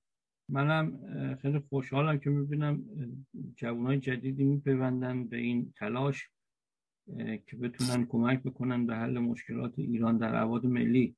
منم خیلی خوشحالم این. حالا اتفاقا من مطلبی رو می‌خواستم بگم که مربوط شد به حرفی که یا نوشته که شما از آقای آل مزفر خوندید شانسن. از قبل من در این مورد می‌خواستم اتفاقا توصیح بدم برخلاف آقای آل مزفر که من فکر می‌کنم بد آموزی کردن ایشون حقوقدان باید حقوقدان باشه و اتفاقا من نوبت برای همین گرفتم که چندین بار از دوست گرامی شنیدم که هی می‌گفتن که نظر من و این نظر من تو بخش از صحبتشون که طول کشید من نقل به این نمی‌تونم بیارم معطوف بود به نوعی نگاه سیاسی که حالا چه در پیوند با گروه فلشکرد باشه یا نباشه. من فکر می‌کنم سیاسیون می‌تونن ارده یا سفارش بدن به حقوقدان ها ولی بالعکسش جد کرامت سنف حقوقدان زیاد جالب نیست. به خاطر که اتفاقا ما نیازمند نگاه حقوقی شما هستیم. و خود من هم اعتقاد دارم که تمام دعواهای سیاسی به این دلیله که از نگاه توسعه یافته حقوقی دور میشه. اونجا که حد و مرز به هم می‌خوره دقیقا نگاه حقوقی کمه. فرق داره توش. وقتی من دچار فقر نگاه حقوقی میشم به نگاه سیاسی خودم اضافه می‌کنم. من اینطوری می‌فهمم که در نگاه سیاسی من یه لیست دارم که دیویس نفر توشن. نفر اولش آقای علی خامنه ایه نفر دوم پسرشه. پسر مشهورش. و بعد آقای وحید حقانیه و بعد برادران طائب این میره تا 200 نفر. من با اینا خیلی کار دارم. اگر فرض کنیم خلای قدرتی به وجود بیاد که من نوعی اونجا بتونم تاثیرگذار باشم یا کاری انجام بدم. اما من فعال سیاسی هم من حقوقدان نیستم. این حقوقدانی که باید به من بگه که نه تو حق نداری خیلی کارا داشته باشی حق داری خیلی کارا نداشته باشی یا داشته باشی. این رو حقوقدان باید تعیین بکنه. و اونجایی که سیاستمدار و فعال سیاسی از نگاه حقوقی دور بشه همچنان ما مشکلات بیشتری داریم. من اینطوری بیشتر دوست می داشتم که شما نگاه حقوقیتون رو اعمال بکنید به عنوان نمونه به عنوان فردی که مثلا مرتبطید با فرشکد یا یک گروه سیاسی هر چی می‌خواد باشه. نگاه حقوقیتون رو اعمال کنید به حزب سیاسی که باهاش مرتبطین و اونها رو بیشتر آگاه کنید برای نگاه حقوقی پیدا کردن تا سیاسی. این مشکلات رو کمتر می‌کنه. فردا فرض می‌کنیم پادشاهی هست. این پادشاه به هر دلیلی فوت میشه. جانشین این پادشاه در یک کشور توسعه نیافته یا در حال توسعه آسیایی که خیلی زیاد هستن ارتشیان و غیر ارتشیانی که بیان احترام بذارن بگن جان نسار آماده است فدوی آماده است برای جان نساری در چنین کشوری فردا که اون پادشاه رفت فامیل اون پادشاه که اومده نقض تمام اون قوانین رو می‌کنه که نه این صحبت های شما چون صحبت های شما معطوف به اون مقطع خلا بود. اصلا قانون اساسی ثابتی رو که ملت گذاشتن رو میاد نقض می‌کنه. و بعد یهو مثلا 20 سال بعد یک نفر دیگه بیاد بگه که به حقم داره. چون نقض شده پادشاهی بعدی که اومده دخالت کرده تو سیاست خیلی کارهای بد کرده. یه روز یهو بیاد بگه که در فلان تاریخی که مردم آمدند و پادشاهی مشروطه یا پادشاهی پارلمانی رو خواستن تصویب کردن نمایندگانشون علاقه این فقط نظر ما یک ورق پار است. این نگاه حقوقی دیگه نیست. نگاه حقوقی رو من اینطوری نمی‌دونم. من فکر می‌کنم اون بخش های مشکل رو هم اتفاقا نگاه حقوقی شما باید حل بکنه. اینه که من نقدم به شما اینه که حتی اگر دوازده فروردین که خوب نبود که مردمی که نمی‌دونن جمهوری اسلامی چه ماهیتی داره چه محتوایی داره برن بهش رأی بدن ولی رفتن بهش رأی دادن. همین اتفاق ممکنه در شرایط دیگه برای پادشاهی پارلمانی به رفراندوم گذاشته شه که هنوز قانون اساسیش مشخص نیست چیست. و پادشاهی خواهان پارلمانی خواه برنده بشن. منهای روشن بودن اون قانون اساسی. من فکر می‌کنم فردا هم نمیشه دوباره اون رو منکر شد که یه ملتی با اکثریت بالایی رفتن به اون رای دادن. برای حل این مشکلات نگاه حقوقی لازمه نه نگاه سیاسی. من که سیاسی هم به منافع امروزم نگاه می‌کنم و هر چیزی که امروز مورد نیازمه. این نگاه حقوقیه که داره یعنی باید دور رو نگاه کنه و حدس اصلا ارزش حقوق به اینه که میشینه حدس می‌زنه که اگر این اون کار رو کرد ممکن است فلانی ها فلان کار رو بکنن پس فلان مشکل درست بشود پس اینجا این ماده این تفسره این مفاد لازمه و این ارزش داره. وگرنه نگاه سیاسی کاملا معطوف به حتما به منافع است. من این مطلب رو داشتم و بعد یه توضیح که آقای بعضی دوستان مرتب سوال می‌کنن شما اینو یه بار تکرار بکنید. گویا فراموش میشه که همه اونچه که مهمون عزیز ما گفتن معطوف به خلع قدرته. صحبت از قانون اساسی ثابت نیست که الان پرسیده میشه که اونطوریش خوبه یا اینطوریش. ایشون توضیح دادن که برای دورانی که ما دچار خلع نشیم. به هر حال من با این جمع بندی تموم می‌کنم که من هم جزو اون ادهی هستم که فکر می‌کنم آن چیزی که موجوده سیستم اداری موجود هر چیزی که هست. ولو خلاف میل من. ای کاش که اصلا در سال 57 فلان اتفاق نمی افتاد ولی افتاد. ای کاش 20 سال قبلش 40 سال قبلش 60 سال قبلش فلان اتفاق ولی افتاده. همه اون چی که قابل مصرفه همونطور باید مصرف بشه و به طور موقت فقط اون چیزی که به خاطر اون یا انقلاب صورت خواهد گرفت یا افتاده یا استحاله صورت گرفته یا فروپاشی که این استحالته اون چیزی که بانی اون انقلاب فروپاشی یا استحاله شده که بحران رو به وجود آورده اون باید به طور موقت تغییر پیدا بکنه تا زمانی که همه اون چیزی که باید به طور دائم و ثابت بشه به اراده یا خواست مردم از با نمایندگی مردم اتفاق بیفته. خیلی ممنون. شکرم از شما. جنابی زدی بفرمایید خواهش می‌کنم. من فکر می‌کنم این مدار بعد توضیح دادن یا ایشون دچار به تفاهم شدن من منظورم از مسئله اول شروع کنم توضیح دادم اول که من تو دو بخش اول متمم قانون اساسی رو دارم توضیح میدم و وارد اون بخش سلطنت و پادشاه نشدم. اون حالتی فرضی رو که پیشنهاد گفتید که حالا این پادشاه بعدی یا ولیعهد بعدی بخواد شاه بشه و همه چیز رو زیر سوال ببره. یا هر کسی دیگه. حالا من مورد پادشاه مشروطه میگم. جمهوری تو منظور شما نبود. خب تو همونجا باید این مسئله عنوان بشه که در واقع به لازه قانونی پادشاه چه اختیاراتی داره و چقدر از این اختیارات باید کم بشه و چه مسئولیت باید اضافه بشه؟ چون قانون از مشروطه یه قانون به پادشاه قدرت زیادی داره. طبیعتا در نسخه اصلاح شده باید اختیارات کمتری بده. و اینا به لازم اجرایی هم مهمه. یعنی که خب حقوق در واقع اینا رو کی میده؟ باید اینا رو کی تعیین بکنه؟ در واقع کجا می‌تونه اصلا قانونی رو نقض بکنه؟ ارتش در واقع یا وزیر دفاع یا اینا اینا وضعیتشون چجوری خواهد بود؟ چون اینا بازوهای قدرت یک شاه هستش دیگه حالا چه تو در سیستم پادشاهی. و در نظام مشروطه این اختیارات و این قدرت ها رو به لازم مادی معنوی و قانونی گرفتن کم کردن از پادشاه. و حالا یک مواردی رو نگه داشتن برای اون حالتی در واقع استراری که کشور نیاز داره که به نظر من ایران داره.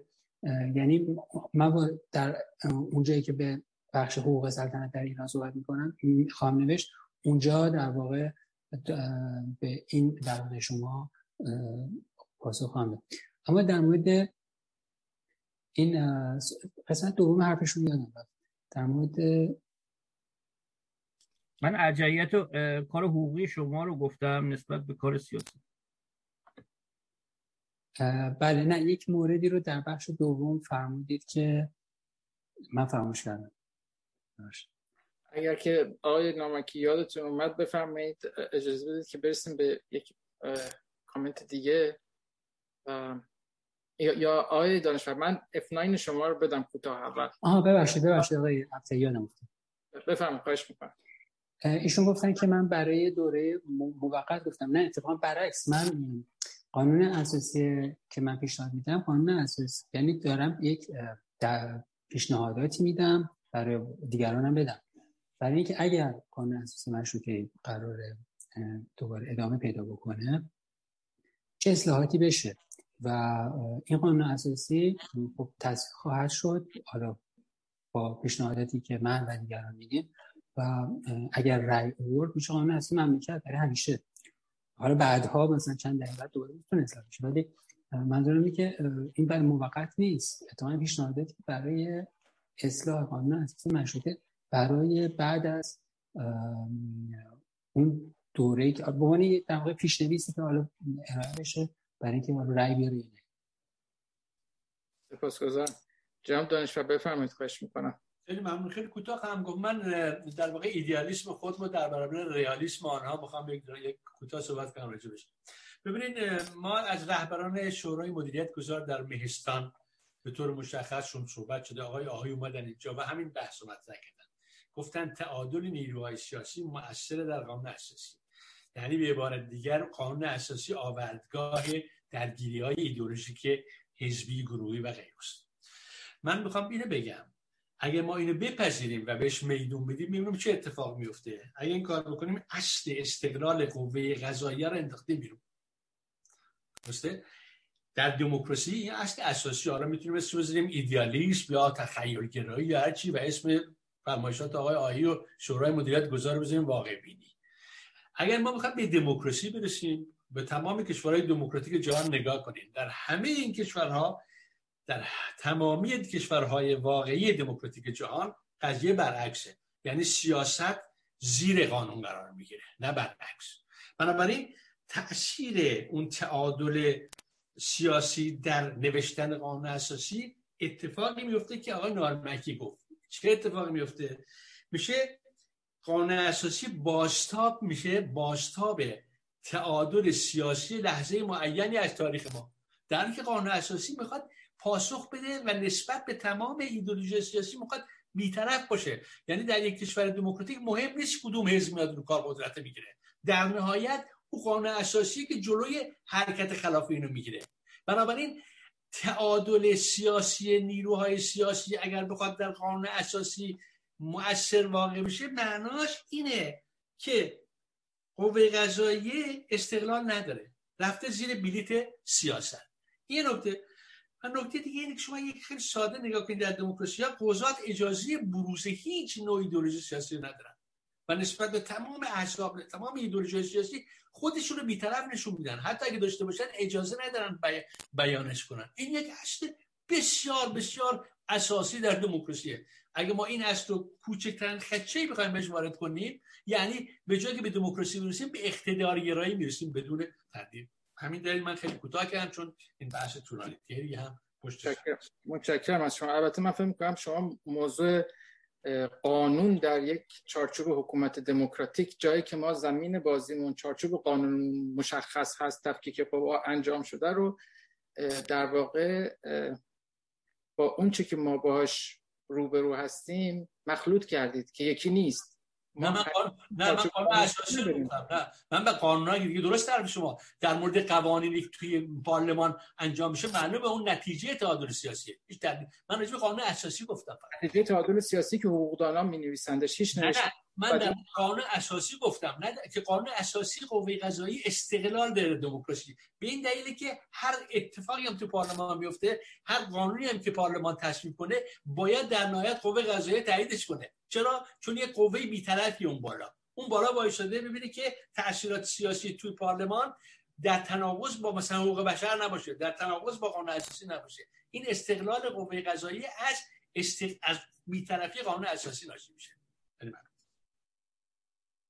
عرض این بود که این تفکیک رو الان نداریم. می‌خوایم به وجودش بیاریم. در سیستم دموکراتیک اجازه بدید که بذاریم برای یک برنامه دیگری. فکر می‌کنم موضوع کاملا متفاوتی خواهد بود. کامنت هم زیاد است. من آخرین کامنتی رو که دارم از یوتیوب می‌خونم جناب ایزدی و بعد دقایق باقی مونده رو میدم خدمت شما. زرتوش در یوتیوب نوشته درود بر مهمان برنامه جناب ایزدی گرامی. بحث بسیار مهمی را مطرح فرمودند. در مورد گذار برای اجتناب از بیقانونی بهترین راهکار بازگشت به قانون اساسی مشروطه است تا تشکیل مجلس مؤسسان.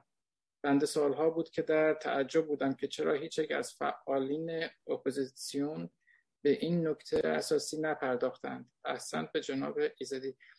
جناب ایزدی کامنت های زیادی هست می‌دونم که معترض خواهند شد. دوستانی که کامنتاشون نخوندم در فیسبوک آقای بابک ساسانی آقای آرش از سوئد آقای مصطفی از تبریز.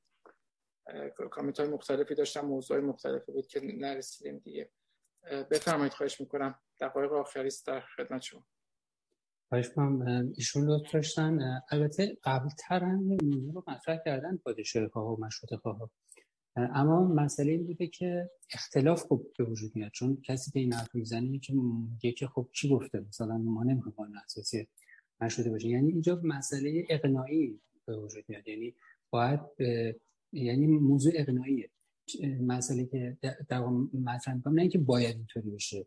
من عقیده دارم که اینطوری بشه بهتره. یعنی که من اعتقاد دارم برای اقناع در واقع مخالفان میگم که قانون اساسی مشروطه برای اتفاقا دوره خلای قانونی که وجود داره اتفاقا بهتره و حالا جدا از اینکه یعنی به لحاظ هزینه و اینا یعنی نظر پراگماتیک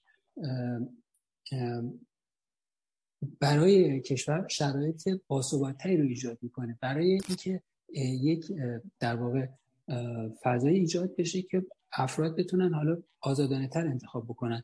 چی بشه حالا نگرانی هایی از اون هست. بعضی معتقدن که وقتی قانون اساسی مشروطه به وجود میاد بالاخره مردم چه می‌دونم دلشون می‌خواد دوباره مشروطه یا پادشاهی برگرده و همین ما می‌خوایم نه این باشه نه اون باشه. من اینو درک می‌کنم. اما من به لحاظ اقناعی میگم که با توجه به منافع کشور با توجه به تجربه کشورهای دیگه و با توجه به شرایط ایران بازگشت اجرای قانون اساسی مشروطه فردای در واقع سقوط جمهوری اسلامی سرنگونی جمهوری اسلامی بهتره و حتی من معتقدم که با اصلاحاتی در آینده و برای طولانی مدت هم بهتره. این استدلال اما می‌دونم که اختلافات وجود داره. من معتقدم که اینطوری بهتره. من فقط این باید تاکید می‌کردم. سپاسگزارم از شما از وقتی که در اختیار مهستان قرار دادید. از جناب دکتر نوری علام تشکر می‌کنم برای که از شما دعوت کردن. و از هموندان عزیزم که وقت گذاشتم بینندگان و شنوندگان برنامه جناب ببانی تلویزیون میهن پاینده ایران بدرود. سلام.